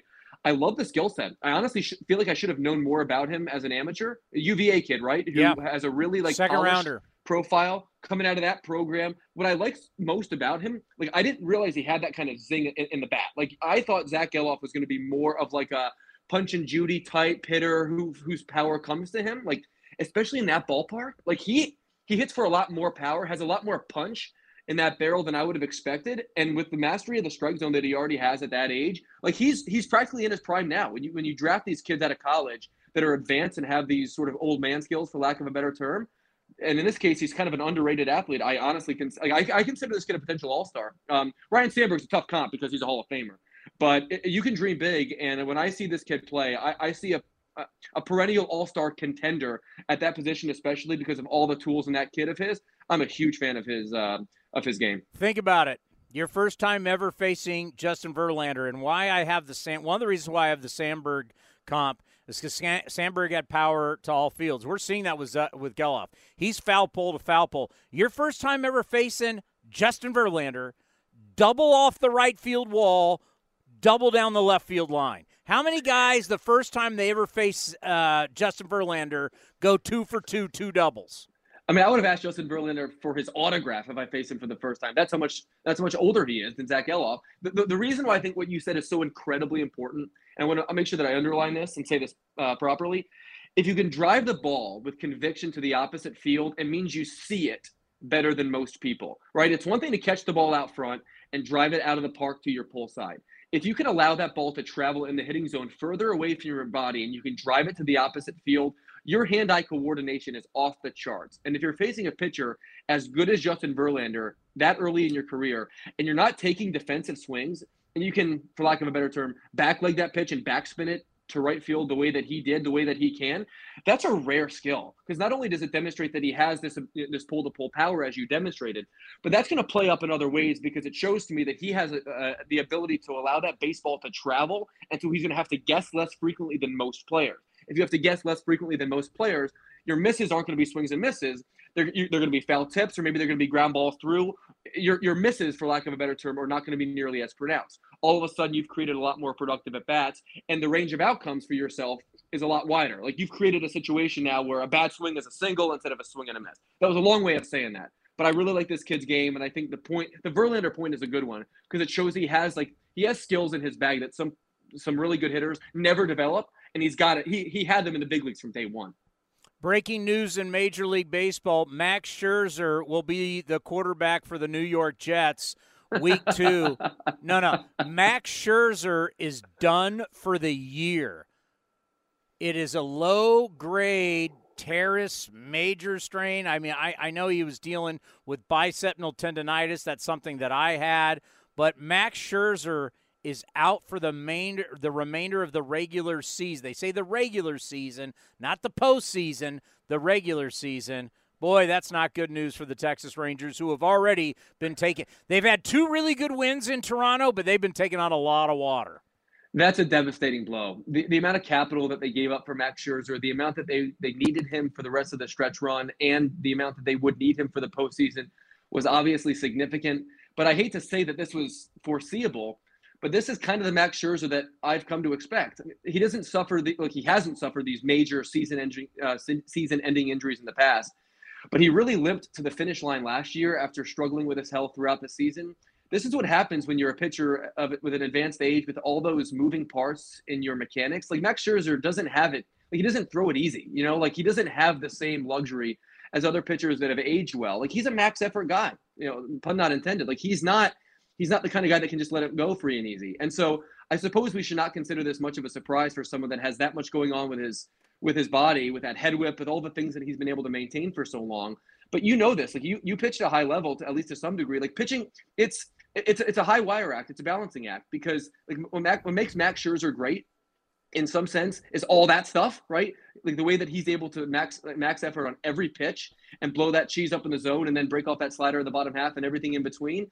But what goes into that is such that now, like when you're not able to when you're not able to uh, survive at ninety percent, unfortunately, this is what happens. And with someone at this age making forty three million dollars a year, you wonder if we're ever going to get that version of Max Scherzer ever again. It's a sad day. All right, let's get into some uh, notes here from baseball.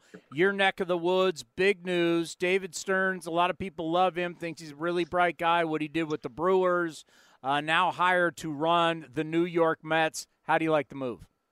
I like the move a lot for the Mets. This was probably the worst kept secret in baseball over the last year. It seemed a sort of a fait accompli that he would come over from Milwaukee to the Mets. This is obviously being viewed and painted here locally as Andrew Friedman 2.0. So yeah. obviously Andrew Friedman has just a enormous success uh, in a small market in Tampa. The Dodgers poach him away. He's effectively been able to build a baseball empire out in Los Angeles with this really shrewd uh, drafting and player development system that enables them to regenerate while at the same time being able to spend gobs and gobs of money. So you never effectively have to rebuild and you can remain competitive almost perpetually as you regenerate that system that's obviously going to be the the frame of reference that the Mets and their fans use for everything that David Stearns does. It seems like Billy Eppler, their current GM, will sort of report to him, for lack of a better term, and so they're going to have that kind of brain trust at the top. To me, Billy Eppler's track record is spotty at best, candidly, but this is a good move uh, by Steve Cohen, who recognized. Uh, sort of a void in leadership in that sense in his organization. And David Stearns is just objectively great at his job. They've had excellent records during the time in which he's been there, and they have been outstanding in the world of run prevention.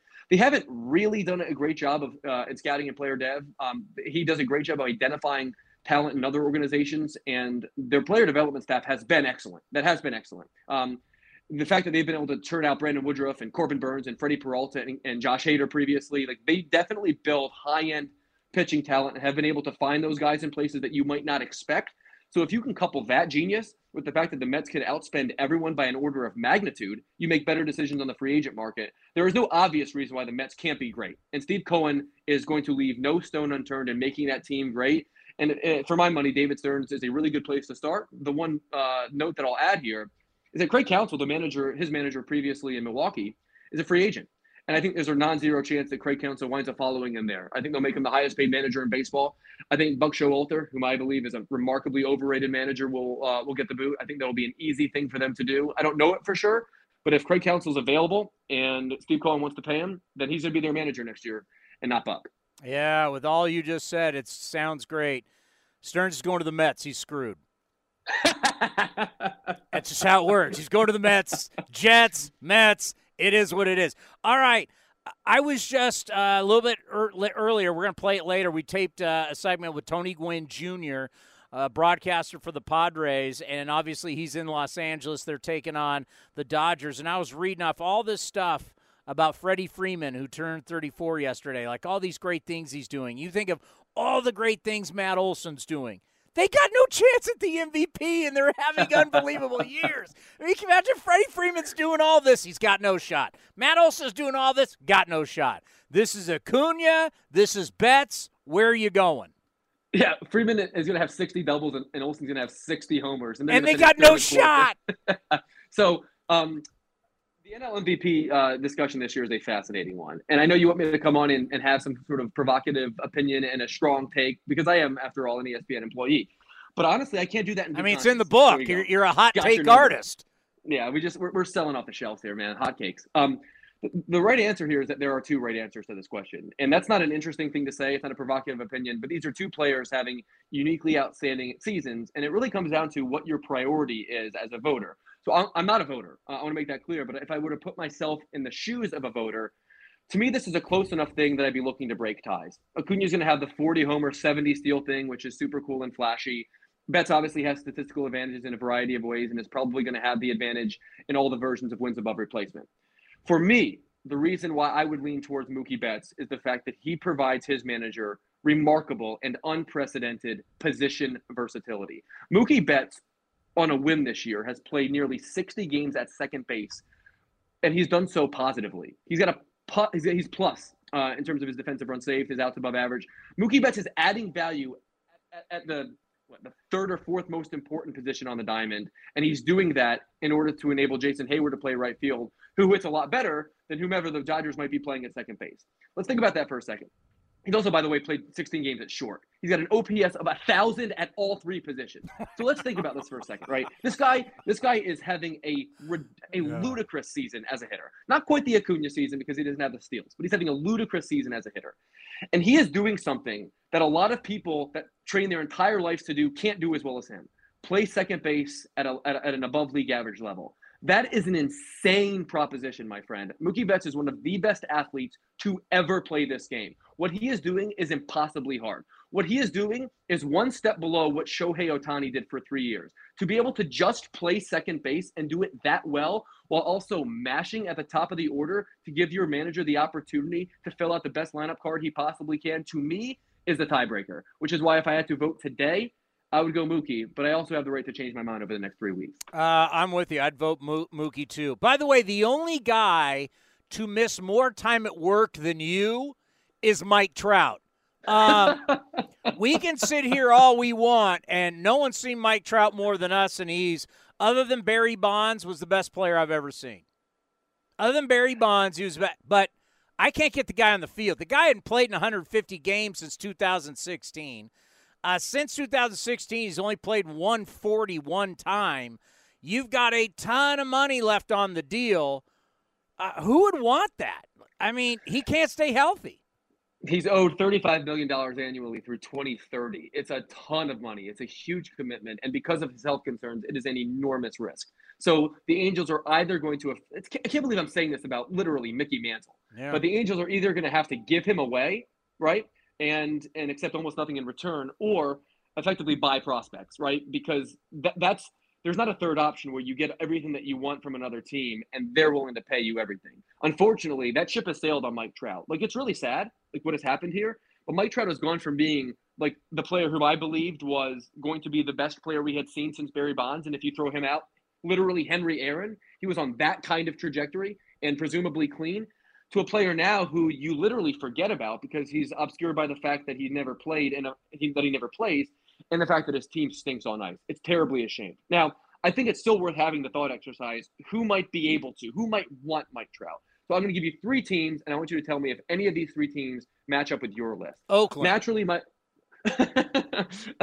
okay, sorry. Um, um, my hometown No? Phillies are, have to have to be on this list. Let me explain myself. I got three teams for you. The first is the Phillies, and it's merely because we know they're a big market. They're willing to spend, and we know Mike Trout is a Philly guy, loves Philly through and through. It would be a homecoming of sorts. Seeing him play left field while Bryce Harper's playing right field would really be something to behold. And they have enough prospect capital if they're willing just to blow through the luxury tax. So that's number one. Number two is the Giants. The reason I think the Giants are an interesting team is because they have swung and missed on so many free agents they pretended to try to get in years past. So they actually have the money, right? They actually have the money to spend if they want to, and they can really sell Mike Trout as you can be the face of our franchise. This is something that we've missed since having Buster Posey, and we can sell you on that. Who knows if he's in, if he can stay healthy wherever he goes? But at least the Giants can pay him, and and theoretically need him. And the third is the Baltimore Orioles. And this is going to be a, a, a peculiar one because they don't spend any Whoa! money. They don't spend any money. But if, if if we're living in a world in which the Angels are willing to buy buy prospects, the Orioles have gobs and gobs and gobs of prospects. The Orioles have the number one farm system in baseball. The Orioles also have so little uh, future money tied up that they could probably afford to pay Mike Trout twenty or twenty-five million dollars a year. If, if we're living in a world in which they decide they want to avert from what they've done from for so many years, which is cry poor and play small market in the American League East, right? Again, this is Mike Trout coming uh, to the East Coast to an up and coming team and can provide like the sort of veteran presence that they just don't have, which might wind up being their undoing in the playoffs. So to me, it's the Phillies, the Giants, and the Orioles as just three like top of head teams as I did the thought exercise to prepare for today. That makes some sense. What say you? I hear you on Philly. I Giants Baltimore. That's out of left field. I, think it's a dumb play, and I think the one team that would make the dumb play is the Yankees. The Yankees are the, the Yankees are always going to look for stardom. They're gonna. We can keep them healthy. We'll do like an NBA load management. I think the Yankees would be the team that I, I think Philly and New York. I think it's got to be an East Coast team because I know people brought up Dodgers. There is no way the Angels are going to have him in LA right next door. And if he does turn back into Mike Trout, you got to live with that every day in your market? No way. They want his ass out of here. By the way, quickly, because I know you got to go. We both grew up huge uh, Phillies fans. You and I, what we, I mean, I grew up. I mean, it was Larry Bowa on my wall. It was Von Hayes on my wall. You know how much I love the Phillies. How you think our Phillies can go on another run here? I think the Phillies are going to be live in the playoffs again. Um, the National League is is more open for discussion than I thought it might be. Do the Braves have the best team? Yes. The Braves clearly and obviously have the best team. That lineup is ridiculous. I mean, the Braves have one of the best lineups I have ever seen. Um, like the Braves have like the bottom third of the Braves order can play in the middle of almost any order in baseball. It's like the depth and length of that lineup combined with the star power makes it one of the best ever. They might be the first team ever to slug 500 as a team. Nuts, absolutely crazy what the Braves are doing. But I wonder about the pitching. Like I really wonder about that pitching. Uh, it was it was their undoing in the playoffs last year. They obviously got representative pitching the year before when they won the championship. But I watched the Phillies ambush the Braves in that series in the NLDS last year. I was there for Game Three, the Rhys Hoskins bat flip game, uh, bat uh, spike game, the Bryce Harper home run back to back. Like that was I was there. Like I felt that. Um, and the Braves are a team that historically has uh, underachieved in the playoffs. That's not necessarily predictive, but I'm not sure that they have the pitching um, that the Phillies do. Candidly, the Phillies have way more people that I trust um, whether it be starters, whether it be swingmen, whether it be relievers on the back end, even though they're not pitching that great right now. Because Rob Thomson really manipulated that bullpen very effectively last year. Right now, Trea Turner is as hot as anybody in the sport. Bryce Harper last year carried the Phillies to the World Series. There's so many dudes in that lineup that can swing your win probability. That to me, if I'm going to rank this stuff, I think the Braves have the best chance, of course. I think the Phillies are second, though, ahead of the Dodgers, given all the pitching issues that they have. And candidly, the American League is like throwing a dart. So, like to me, if you were to ask me right this second who I think are the have the best chance of getting to the series in order, one Braves, two Phillies, and then I throw my hands up. I have no idea. Only thing that matters in sports right now, we're going for the sweep of the Astros today. hey, I, by the way, I just hit the floor twice loudly with my foot, which means you got to change up. So just sit and drive that the other way. right? I mean, you're a bestseller. You're on TV. You're young. You're good looking. You got kids now. I mean, the world is your oyster. Yeah, I mean, I'll tell you what, man, you are right. I I do have kids now. All right, buddy. Be well, my friend. Continued success. We'll talk soon. And we'll keep promoting. We'll keep promoting. You got kids. I got to get you. You're the money. best man. You're the best man. Take care. The great Paul Hembekides, better known as Hembo. Scott, welcome back to A's Cast Live. How are you? Yes, I am. Can you you got me? I got you. How are you? Have you been? Hey, good. All good. Good. Good. Good. How are you? Uh, we're we're doing well. Uh, a rare thing is happening up here in Oakland. I don't know if you've heard this. Uh, the A's are trying to sweep the Astros in Houston today. I heard it. Yes, Sears was good last night, and uh, yeah, it's uh, you know it's nice to see Mark Kotsay and his staff and the players deserve so much better than they've gotten. They're good people. They're good baseball guys, and you know when a team is rebuilding or whatever you want to call it, it's it's nice to see a team get better as the season goes on or get better late in the season. And uh, you know, it's baseball, and Houston. Uh, Houston better get its act together tonight. Yeah, it's crazy. But sticking with that, because I know you've known Mark Kotsay for a long time. Uh, you know, I think it's big for him and his staff to start seeing these players play better down the stretch here, because it really, Scott, all the hard work, all the hours, all the video, all the early hitting, all the going over pitching. Just what do you think that does for a manager and his staff when it actually starts to pay off on the field? Well, it, it does it does two things. Number one, what you just said, it pays off on the field, and and and it that's the bottom line is how are things playing out on the field, and and if they're getting if things are getting better, then wherever your starting point was, that's what you want, improvement. So that that's the first thing. But the second thing is, you know, mentally, it is such a tough game, and it is such a long season that it's it's like anybody. If you put a ton of work into something, and now if you put all that work in over a time period of like five, six months, and if you don't see it paying off, how discouraging is that? I mean, you begin to be depressed and question your own methods and question those you're working with. Are they doing what they should be doing? But when you're seeing this improvement, like the A's are, yeah, it's huge for Kotsay and his staff because they've been patient, they've been teachers, they've been nurturers, um, all of the above. And now, when you get to this point in the season where the finish line is in sight, from where they started, if you can at least feel like we've taken several steps forward this year. And so when our season ends here soon and we pick it back up next year, it'll be nice to pick up from where we left off versus if there was regression and there you're not even sure where you're going to start from next year. You know, a lot of talk about this whole drama in the AL West. Uh, it is so close right now.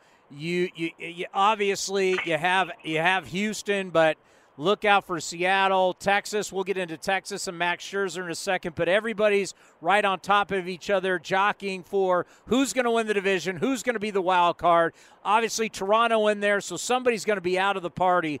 But I said this yesterday, and I'll say it again today, and I'll say this going forward. Whoever you are in the American League, the last team that you want to match up against is the Houston Astros. Six straight years in the ALCS, four World Series appearances, two World Series titles. I got to think, Scott, if you're a team in the American League, uh, the American League playoffs, and you got to some point match up with Houston, you're very afraid.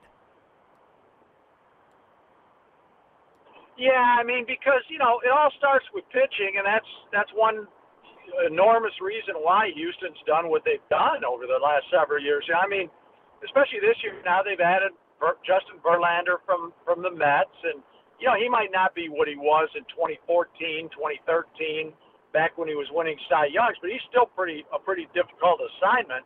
And you get you know, again, the old proverbial short series. You get him, you get Framber Valdez can bring it. Cristian Javier is phenomenal. He's the one who started the the combined no hitter in the World Series last year against Philadelphia. Uh, the Astros just keep throwing arms at you. Number one, and, and also in the bullpen, rotation and bullpen, one arm after another. Uh, that's the first thing, and secondly, because of you know everything you just laid out, all of their October experiences over the past several years, um, you know, they're not afraid in the big moments. Guys like Jose Altuve live for the big moments, and they they step up. And you know, if you draw the Astros in October, they're not going to beat themselves. You're going to have to step up and beat them. Well, and I and I look at where we are right now. Texas is just a game back of the Astros in the West. You look at the wild card; they're the second wild card team. They've won four in a row. We knew them going up Toronto to Toronto for four was going to be a tough test. They win the first two. But when you get the news today in that clubhouse, what do you think it's like for Bruce Bochy, who you know so well, and for the Rangers when they find out Max Scherzer is being shut down for at least the rest of the regular season? Well, it's obviously devastating news, and it's a blow. But that said, it's unbelievable how many injuries and how many things the Rangers have endured all year. I mean, that, that bullpen, especially early in the year, it was horrible. And the second half of the season, since the All Star break, you know, Bochy and Mike Maddux, the pitching coach, have been having to, you know, plug a hole here, then plug a hole over there. It, what the what the, the the fact that the Rangers are where they are is just remarkable, given the lack of pitching they've already had, and then they tried to press it at the trade deadline, and now they lose Scherzer. So I think it's a combination in the Rangers clubhouse. I, I, I think, no question, it's a devastating blow to lose Max Scherzer. But the flip side is, I'm sure there's a part of the of Bochy and Maddux and that whole staff and, and in the clubhouse where it's like, all right, you know, we've answered about 20 other challenges this year. Here's one more. You know, we're not going to back down from it. We're, we're, we're, we, we, we put ourselves in this position, and now we're going to gather whoever we have that's healthy and productive, and we're going to do what we can to finish it off. Coming to town on Friday is our old buddy Bob Melvin and the San Diego Padres, a team that you've been around for years now. Uh, when we were at the winter meetings in San Diego, they were talking about the World Series. When they had their fan fest, they were talking about who they the Padres were going to play in the World Series. They laughed about the parade route. It could be half sea, half land. Boy, that seems like a lifetime ago. Just when you look at this season, the names, the money, over 800 million is guaranteed through all these years. Darvish has been shut down for the rest of the year. Just what the hell happened in San Diego and why are they so bad? Yeah. Well, there are a few things that work, and you're absolutely right. And, you know, on, on you know, you, to start with, it's a very uneven roster. It's so top heavy. You know, guys like Juan Soto, Fernando Tatis Jr., Manny Machado, and Xander Bogaerts, they're all stars. Their their Q rating is off the chart. You know, they're they're they're they're, really good players. But once you got below about the fifth spot in the batting order, you know, and I should mention a guy who wasn't a superstar but who's probably been the Padres' most valuable player all year is the infielder Ha Sung Kim. That guy has been a spark plug. But beyond the names I mentioned, on six, seven, eight, nine spots in the batting order, I mean, it, it, it's just there's no punch. It just disappears. And these guys, Jake Cronenworth had a horrible year, disappointing, hugely disappointing before breaking his wrist. Uh, Trent Grisham, I I get tired of hearing how good he is defensively, which he is, because he's hitting 203. I mean, the guy is painful to watch at the plate. I, they need to move on from Trent Grisham. Um, you know, Juan Soto, for my money, is is vastly overrated. Um, I know it was a huge acquisition when the Padres got him, and full full disclosure, I also thought it was a great acquisition.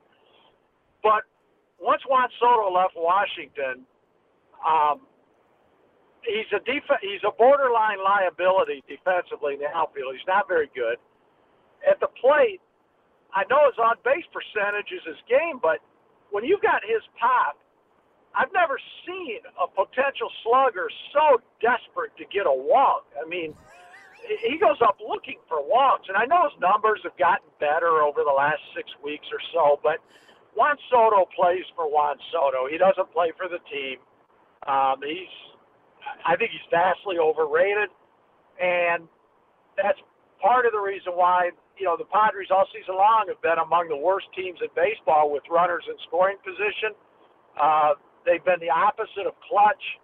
They have a, they, they're they're 0 11, I believe it is, in extra inning games. Correct. Yeah. And they've got a horrible horrible record in one run games. So, um, you know, they they've misfired across the board in many many areas this year. Yeah, we were we were going over that before the show because Juan Soto once again. Oh, look at all the walks and the on base percentage, and, and I just say to myself I watched a guy walk a lot in his career, and all he did was score. His name was Rickey Henderson. If you walked yep. him, you were basically he was going to somehow figure out the way to score. It's amazing how much Juan Soto walks and gets on base and doesn't score. Exactly right. I mean, I get.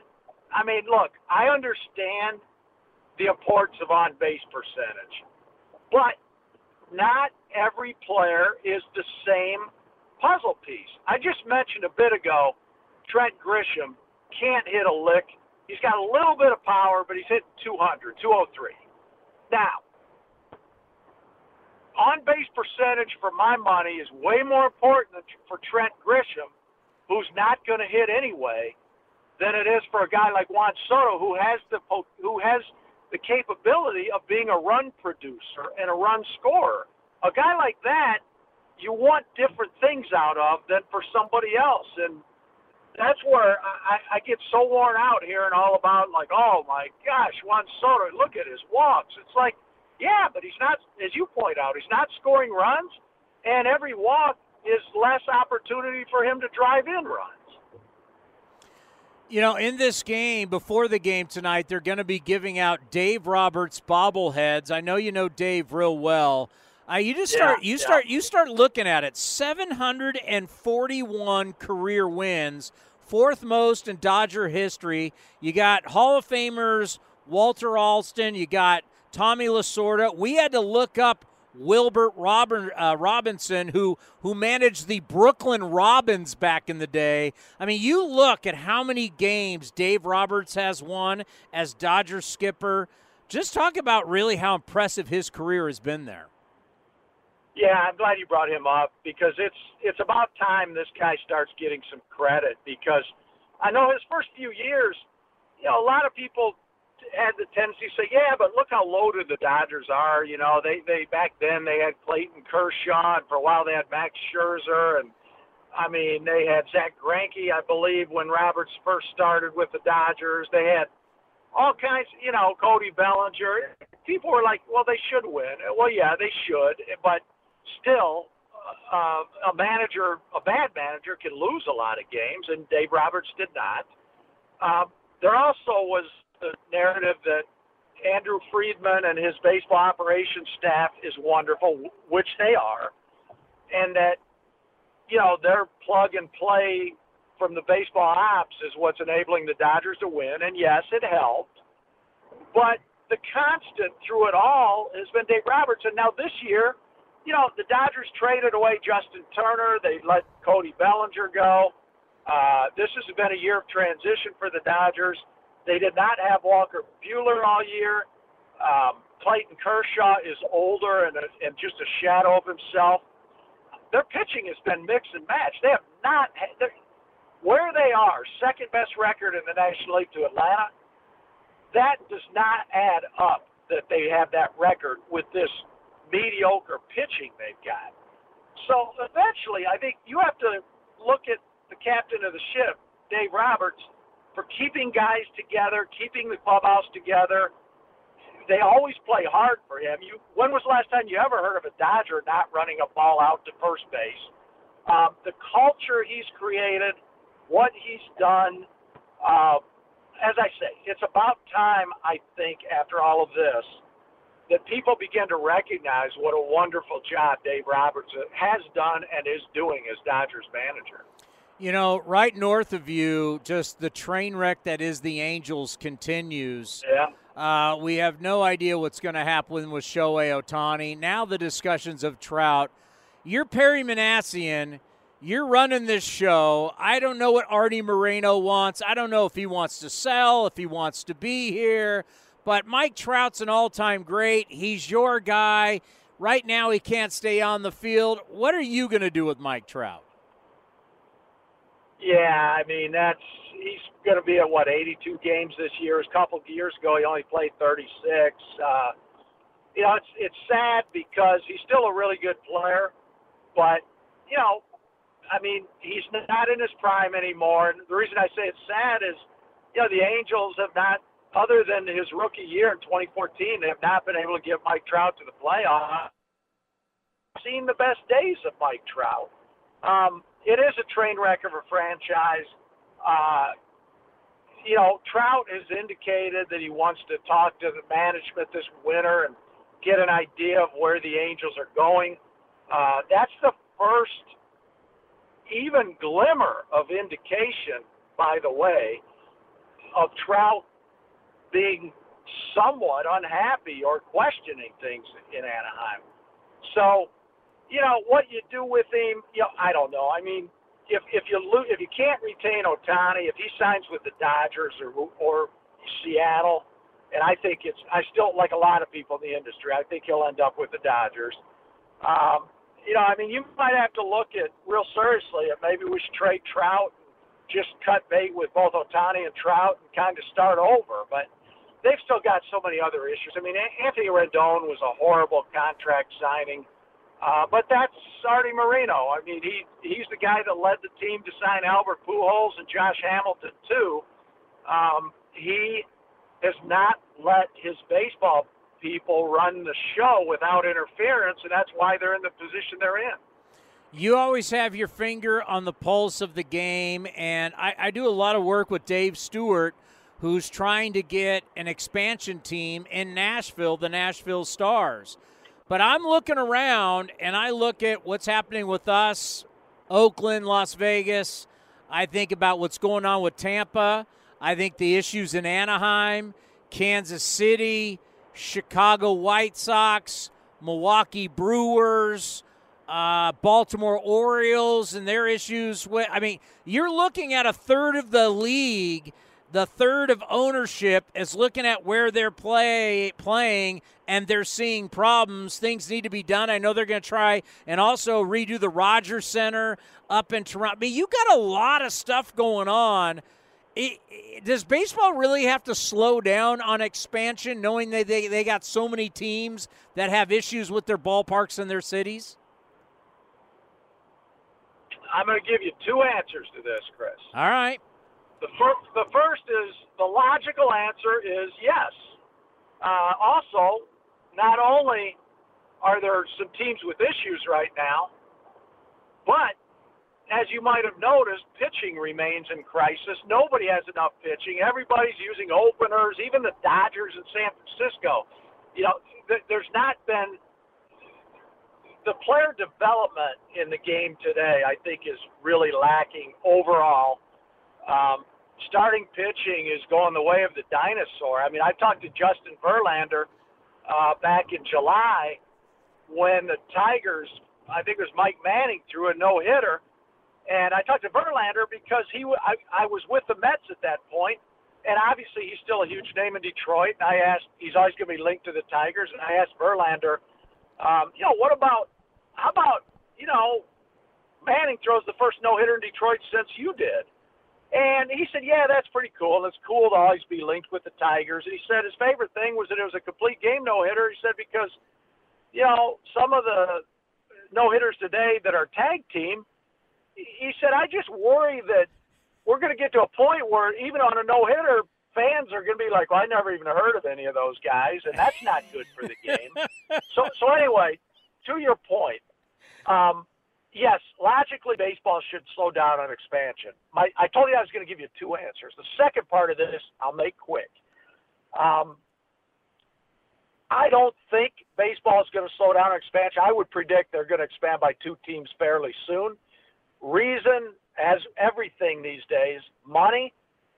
I go back to COVID, 2020. How much? How many millions did baseball lose? How many millions did each team and and by extension each team's owner lose uh, by the shutdown and you know 60 game season in 2020 and then 2021 was shortened as well. Quickest way historically to regain lost millions is through expansion and whatever because each team has to buy into the league, pay extan- huge expansion fees, and then that money gets divvied up. Um, I go back to the strike of 1994-95 that was horrible for the game. The players, the owners, everybody lost a gob of money. So what happened not too long after 1995, pretty quick, guess what? Expansion in 1998, Tampa Bay Rays and um, uh, who'd they come into the league? Uh, uh, da, da, Arizona Diamondbacks. Arizona and Tampa Bay came in as expansion in '98, and that helped make the owners recoup their lost money from the strike. I would suspect some similar scenario to help the owners recoup lost money after COVID. Scott, it's always an honor to have you on the program. You've been helping me out for so many years. We truly appreciate it. Be well, and let's do this again soon, especially in the postseason. All right, my pleasure, Chris. Take care, buddy. Scott Miller, one of the top columnists in baseball, now New York Times. Sirius XM. I have it as XM, but Sirius XM Baseball Channel 89. It's on both. Uh, a lot of stuff that he does around the Padres too, being down there in San Diego. Well, now joining us on A's Cast Live, he's one of our favorites down in San Diego, currently in Los Angeles, as the Padres are taking on the Dodgers at Chavez Ravine, of course, San Diego, and our buddy Bob Melvin coming back to town to take on Oakland. Tony Gwynn Jr. Tony, how are you?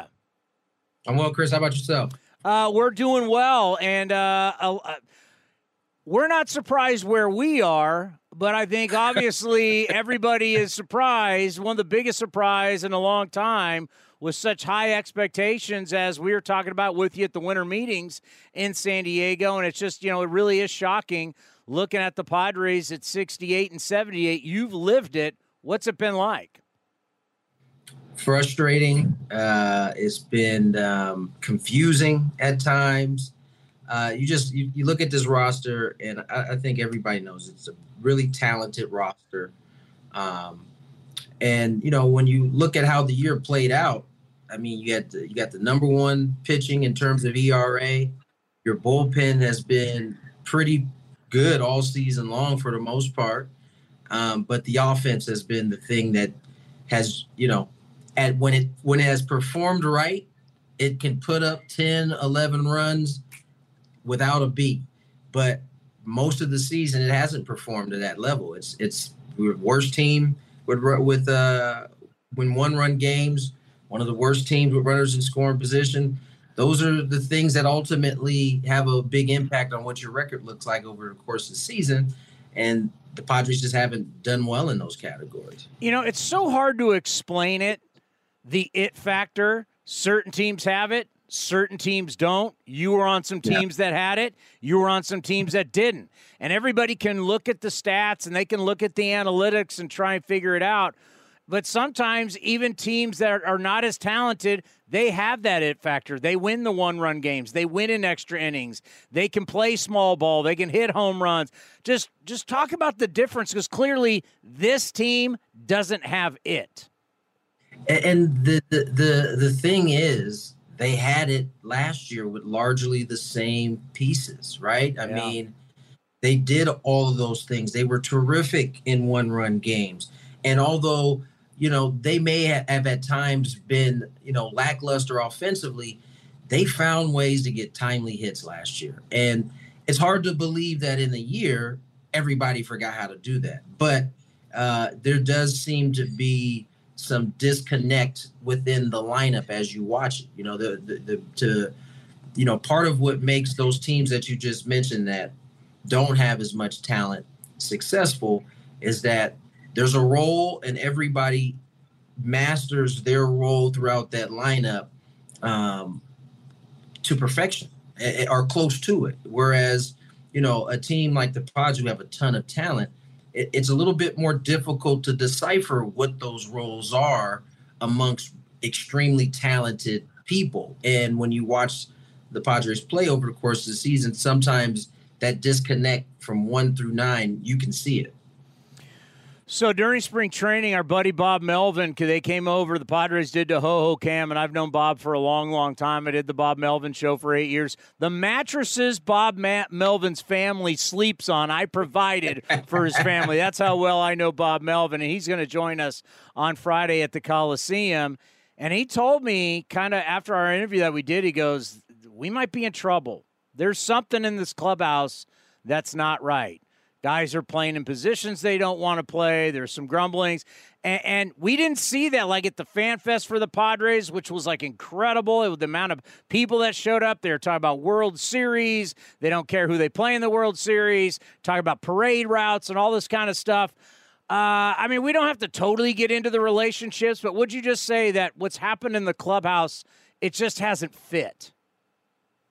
Listen, I, I, I, I, I would be remiss if I, if I, or I should say, I would be in the wrong if I spoke about what goes on in the clubhouse because I'm not there. But what I can tell you is the kind of communication I've seen doesn't point to uh, a bunch of guys that don't get along. Um, I, I don't see that you know, there are plenty of times, and, and I watch carefully. I, I watch when, you know, the cameras aren't on and, and when nobody's watching.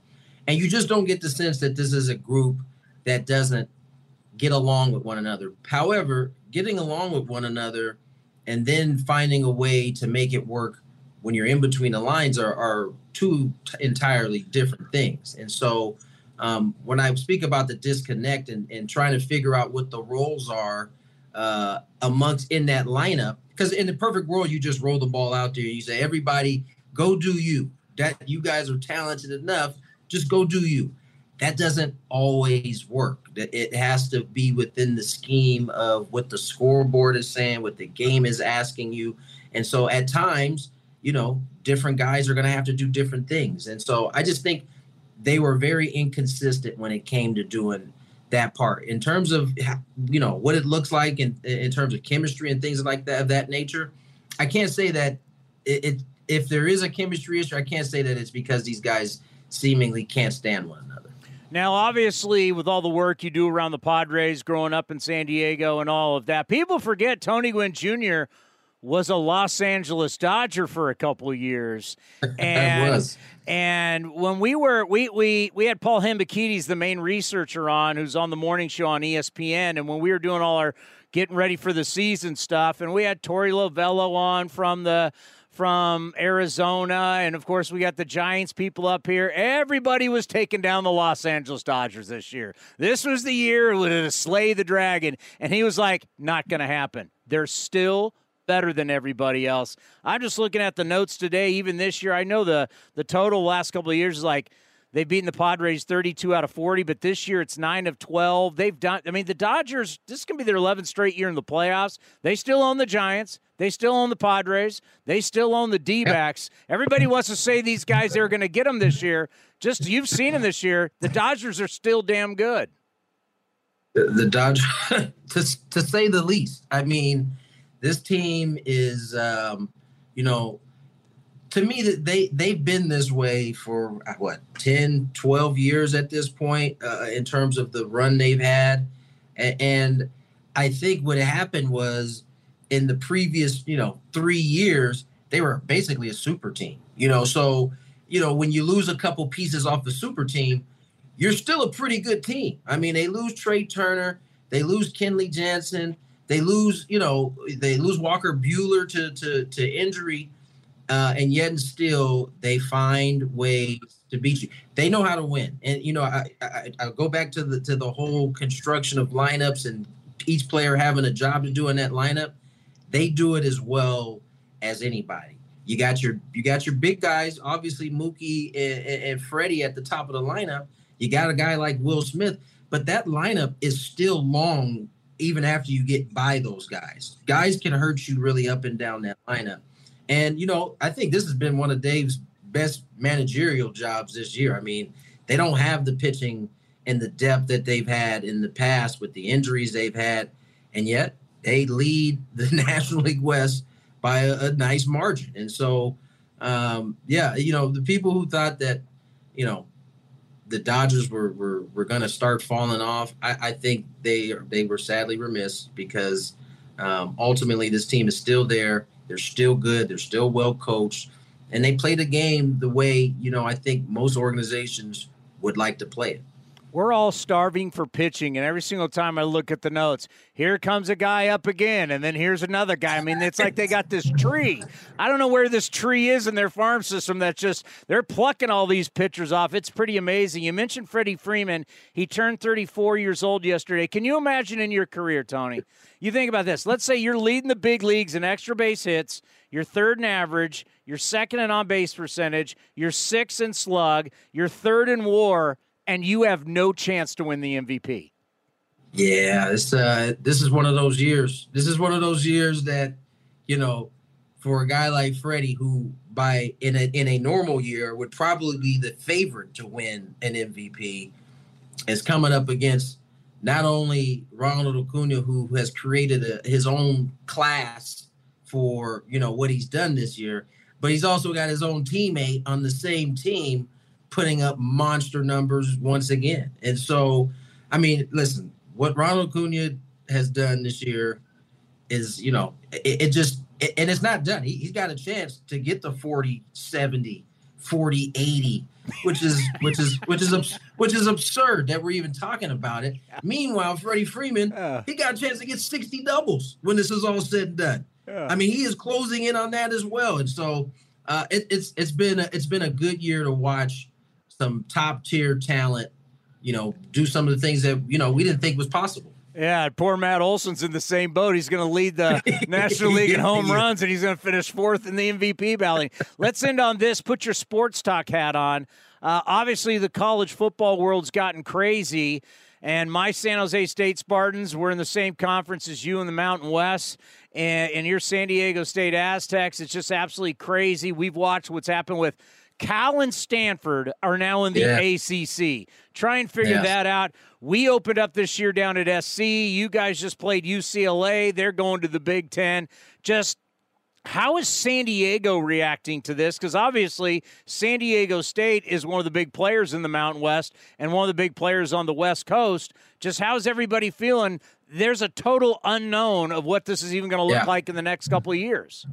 Uh, there, there was a moment in time where the Aztecs had just won or just gotten to an NCAA final in basketball, and you knew these decisions were coming up with the Pac-12, and would they get their their their deal in order in time before the time ran out for a team like San Diego State that could possibly look to leave? And we saw kind of the mess that unfolded with that in, in, in the Mountain West, but it's been a roller coaster, right? Because at one point it looked like San Diego State was in the driver's seat to really have a choice of where they wanted to go. Yes. And then all of a sudden, all of a sudden that window closed. And it closed so fast that I don't think anybody has had a chance to really kind of figure out what's next.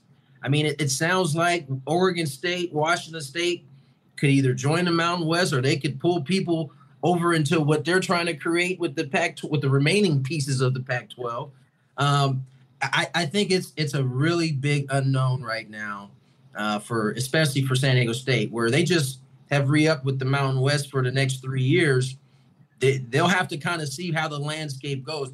In a perfect world, football should just break off and do their own thing because I think ultimately, you know, the other sports that are traveling from California all the way to, to North Carolina, um, I don't think that's going to help the other sports. I think it could end up really hurting the other sports when it's all said and done. So I hope you know the smarter minds get their get their heads together here and, and figure out a better way to do this because just just seems like it's going to be very chaotic for the next few years. Yeah, well said. For us guys that played college baseball, we know this doesn't work. And you think about softball yeah. and volleyball and all the different sports. Uh, quickly, are you excited next year? Are you more excited for UCLA against Rutgers or Stanford versus Wake Forest? These are in conference games. Oh my lord! I, I, can't even imagine. I can't even imagine getting up early to watch a Stanford Wake Forest game. right? It's like, hey, watch out! Cal's gonna play Boston College. we're we're getting ready for, like I said, we're getting ready for some crazy times for sure. Hey, we always appreciate. We love having you on. We'll see you on Friday at the Coliseum. Be well. All right, Chris. Thank you, brother. It's great to have Trevor May on the program. It has been a while. How are you? Good. Are you? Well, I was talking about on your way up here. We knew you're coming up, and of course, we'll talk about you. But I know you like to talk about your teammates. Just talk about what we have seen as Scott Emerson and the pitching staff as a whole. The numbers, the hard work, and how the staff has gotten better. And I know as a veteran guy, you're proud of a lot of these young guys. Yeah, absolutely. Um, you know, it's been a lot of fun to watch uh, guys come into their own a little bit. Um, you know, and, and, even the, the veteran guys like uh, Paul Blackburn kind of doing what he always does and kind of upping his game too as he's going. So, you know, like the Ken Waldichuks, JP Sears taking, you know, JP's kind of, I think, uh, a guy who maybe took even a bigger step forward than maybe a lot of people would have anticipated too. So, um, opening some eyes, Mason Miller's electric. Uh, you know, he doesn't got to do much to be successful. I don't think uh, he's pretty dang good, and uh, yeah, I, I just I'm, re- really enjoying all the conversations having the guys and, and, you know picking their brains and letting them pick my brains and, and just seeing how, how far everyone's kind of come over the last five months. It's it's it's pretty pretty awesome because that's what you got to do when when things are going the way that they've you know gone this year. You got to make sure that um, that you're you're as good as as much better as as more better as you can be from the beginning to the end, um, because that is that is what what the season's for. We've liked JP ever since he came over from the Yankees. You know, just didn't know like where would he exactly fit in because you know we saw him pitch against the A's when he was with the Yankees.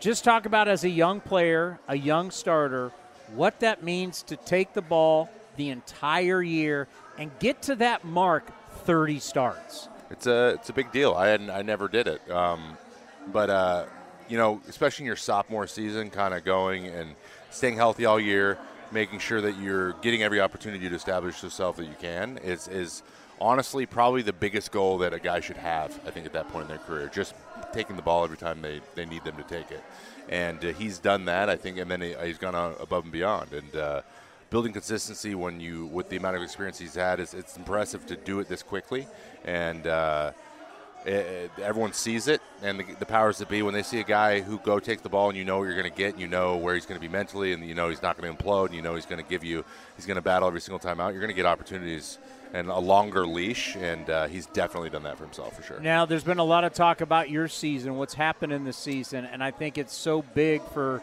because there's a lot of people struggling out there, and when they can draw strength from you I think it's incredible when they can draw strength from somebody that they watch and they know that if you can do it, they can do it. I wanted to ask you, but you know, we've been waiting to have you on again. What do you think you've learned the most about yourself this season? Um, I think uh, I have a better idea of when I'm feeling something, what's what it means, if that makes sense. Uh, you know, it's it's been I, I've realized that like the ups and downs of a baseball season, you hear that all the time, and, and the context for that is just different for everybody. And for me, I was just living and dying with performance. I was living and I felt like the world was ending when things were going well, and I felt like I'd staved off the world ending when things were going good. So that's not good. Yeah, there was a while there where it was like, great job. Now just got to do it again tomorrow, and it was just that every time. I was never enjoying it, um, and that needed to be addressed. It, it's just you got to have you got to enjoy enjoy what you're doing, um, especially when it's something you've done for 30 years. Uh, it, it, doesn't feel good to um, have that associated with like going to the field. Uh, and something just clicked one day where I told myself, you know, just all you can do is the only thing that's supposed to happen is what happened. and uh, wherever you are right now is where you're supposed to be right now, and uh, you just. I look in the mirror before I go out and pitch, and I do this every single day. At some point, when I go to the bathroom, because as as the uh, as the game gets going, we tend to be like, "Oh, I gotta go to the bath all the time because we're nervous." Uh, and I just look in the mirror and say, "Just do your best today, man."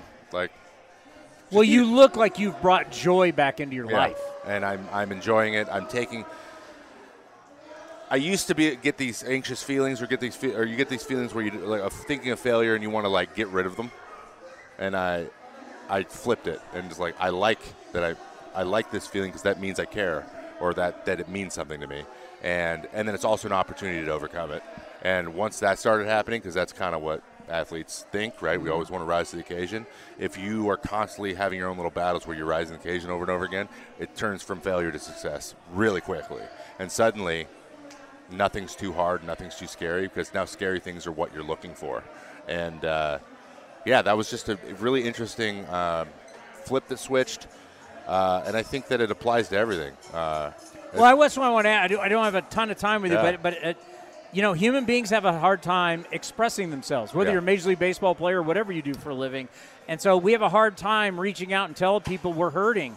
How many people have now come to you that maybe you didn't expect that they now feel like I can use you as a resource?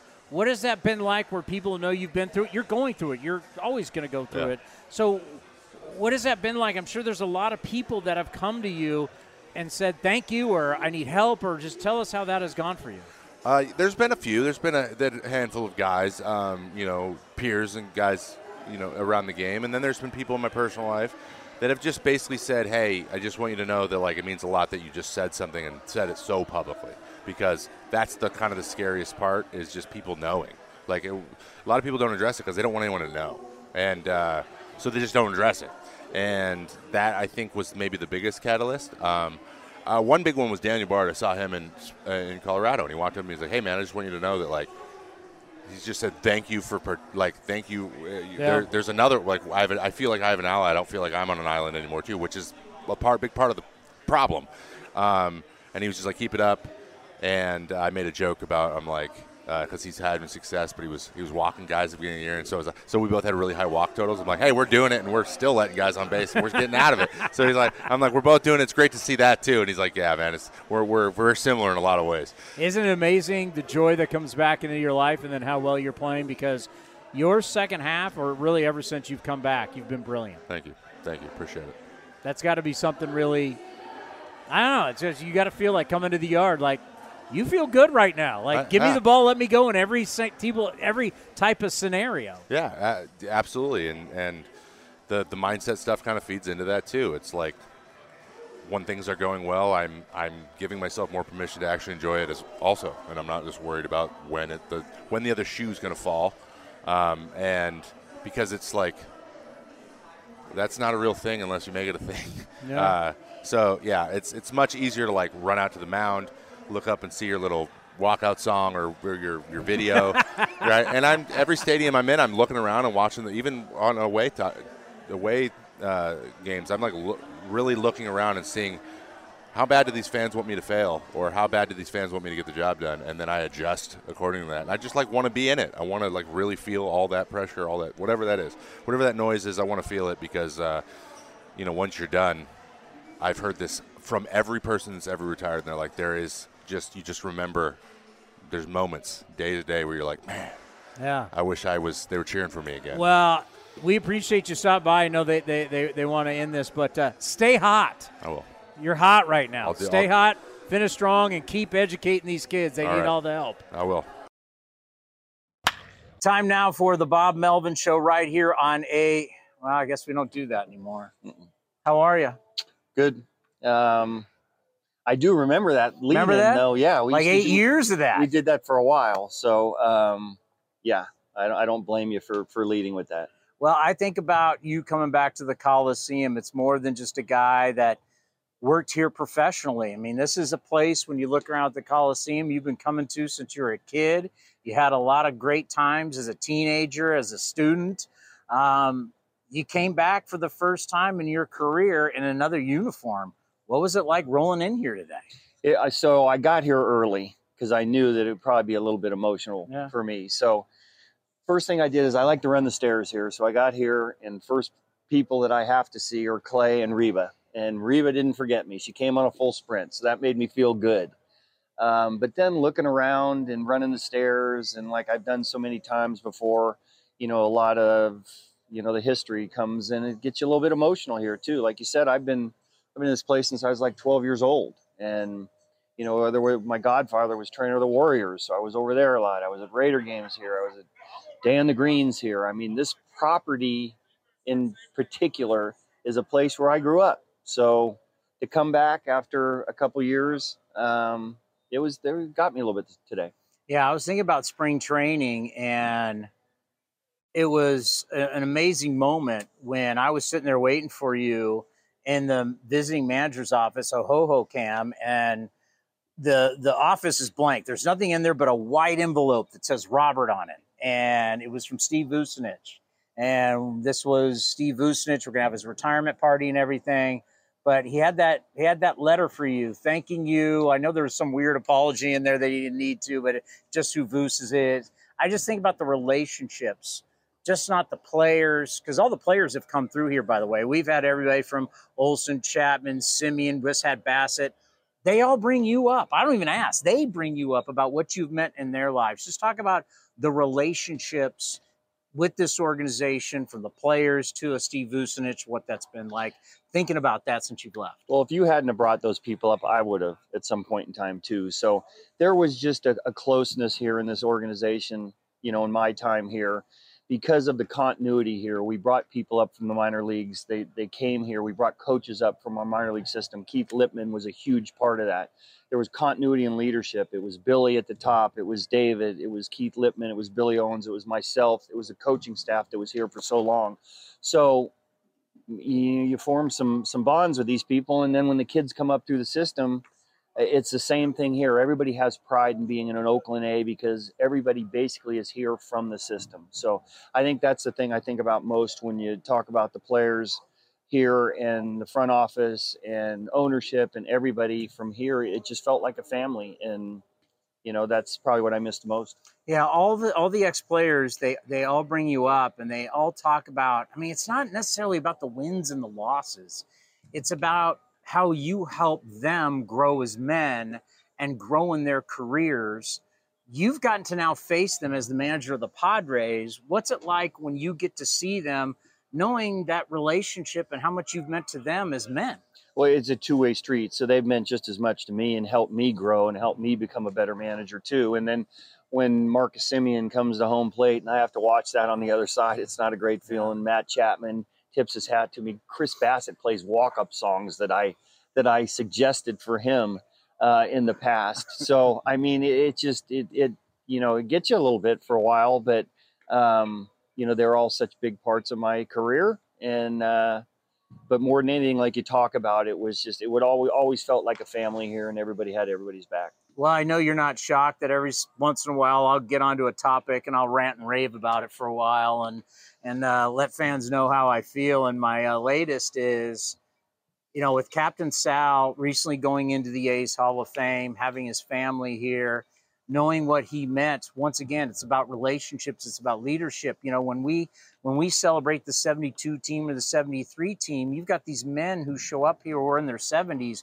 who still refer to him as Captain Sal. It just shows what a leader he was. And as a three time World Series champion, the numbers. And then I think about you as the all time winningest manager for the A's and how much Sal meant to you in your life and getting you into a new career beyond your playing days. I love the idea of retiring number six for both of you. I know you're very humble and you're not going to talk about yourself, but at least can you talk about for Captain Sal how this number should be retired for both of you, especially what he's done for this organization? Well, I, I wouldn't be in the position I'm in right now without without Captain Sal. Uh, he gave me my first job, uh, out, you know, outside of being a player, and basically spoon fed me. You know, allowed me to see the front office, allowed me to see player development. He showed me what an entire organization looks like and how it's structured, and it meant so much to me, and it was so helpful to me. And then my first big league job with Phil, with Phil Garner, um, I can't say enough about how much this guy's meant for my career for me, more than anything, being able to wear number six because of Sal Bando, that's the thing that I remember the most. Uh, was putting that uniform on every day with pride, looking at that number six and seeing Bando in my mind on the back because I grew up watching that. That that for me is the most important thing and what he's meant for this organization and and you know for the people of Oakland and and still does. So, you know, you don't have to talk me into to being a Sal Bando fan that's been there for quite some time. I can see it. Padres come back next year, get his family here, your family here. We retire number six. It could be perfect.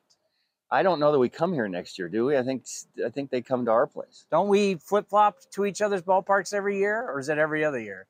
Next year, San Diego. Yeah. Next year in San Diego. Okay, in two years we'll do it. we'll see if I'm doing this in two years. But look, it, it's, it's Sal alone probably belongs up with those numbers up there. you know, I think about winning. Winning is hard. It really, really is hard. And hasn't been easy for you in San Diego this year. Obviously, the year before, you know, you caught lightning in a bottle and you took it all the way to the NLCS. We were all rooting for you. I think people just forget no matter what. It doesn't matter how you build a team, how much money you spend, how you drive it. Winning in professional sports, as you said, you've been around it all the way back when you were a kid with the Warriors. Doesn't matter what sport, winning is hard. It is. And we, well, shoot, we proved it this year. So, you know, with the expectations this team had based on where we ended up last year with the players that we brought in, it was supposed to be a lot different than it is right now. And I think this year is, as much as any year, it, it, it proves that, you know, payroll is not doesn't guarantee anything. Look at the Yankees, look at the Mets, look at us. We're the three highest payroll teams, and none of them is, have lived up to expectations. So it's not about that.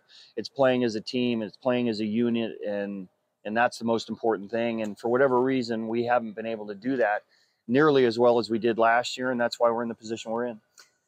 When you think about finishing strong, how tough is it when you've had the year you guys have had and still be preaching, got to finish strong, got to finish strong? Yeah, well, they they preaching it too, and you can see they're playing hard every day. They're probably playing as well as they have all year right now, so they're going to be a challenge for us. Um, but you have to. This is what you play. I mean, you're, you're, we're major leaguers. We have to play until the last out of the last game, and it's important that we do. So, as a coaching staff here, uh, that's something that we continue to preach. Hopefully, it comes to fruition, and hopefully, we finish out strong because it's been a frustrating year for everybody here. So, how is it in San Diego from the standpoint of what we always did with you? Who's the Chris Townsend in San Diego, and how much how much you doing down there? Do you, do is it like what we did up here, or is it completely different? No, and you know, I just saw Ken Korach there too. I don't do a radio show every day. I do one uh, every every like third week, um, but it, it's it's not like it is here where we do things, you know, pretty regimented with these type of things and in the pregame shows. There's a lot going on in San Diego, and and it's you know so a little different as far as that goes, but every place is different. Well, I can't thank you enough for everything you did for us. You know, we we I mean to tell people I, I wasn't even working for A's. I was working for 95.7 the game. The the team and the station were gonna go through a divorce. You had my back that whole time and then we created this thing, A's Cast, which turned into A's Cast Live, which is now we're number one in all of Major League Baseball. And you were always so supportive of what we did and you went above and beyond what what most managers would do to help us and and I can't thank you enough for all the support you gave us. And one of the reasons we were able to grow the way we did was because of how you treated us. Well, the the feelings mutual and how you treated me as well here. And I remember in in 12 when we lost to the Tigers that last game, I was listening to the show on the way home and I pulled over the side of the road. My daughter was with me in the car and I called in because I wanted to thank our fans that year for what they meant to this team. And and from that point on, it was just it was it was just part of what we did here. And and so you know, as, as much as you say that I've been a, such a big part of what you've done, congratulations to you and Cody, what you've done with A's Cast, and I'm just happy to be a part of it.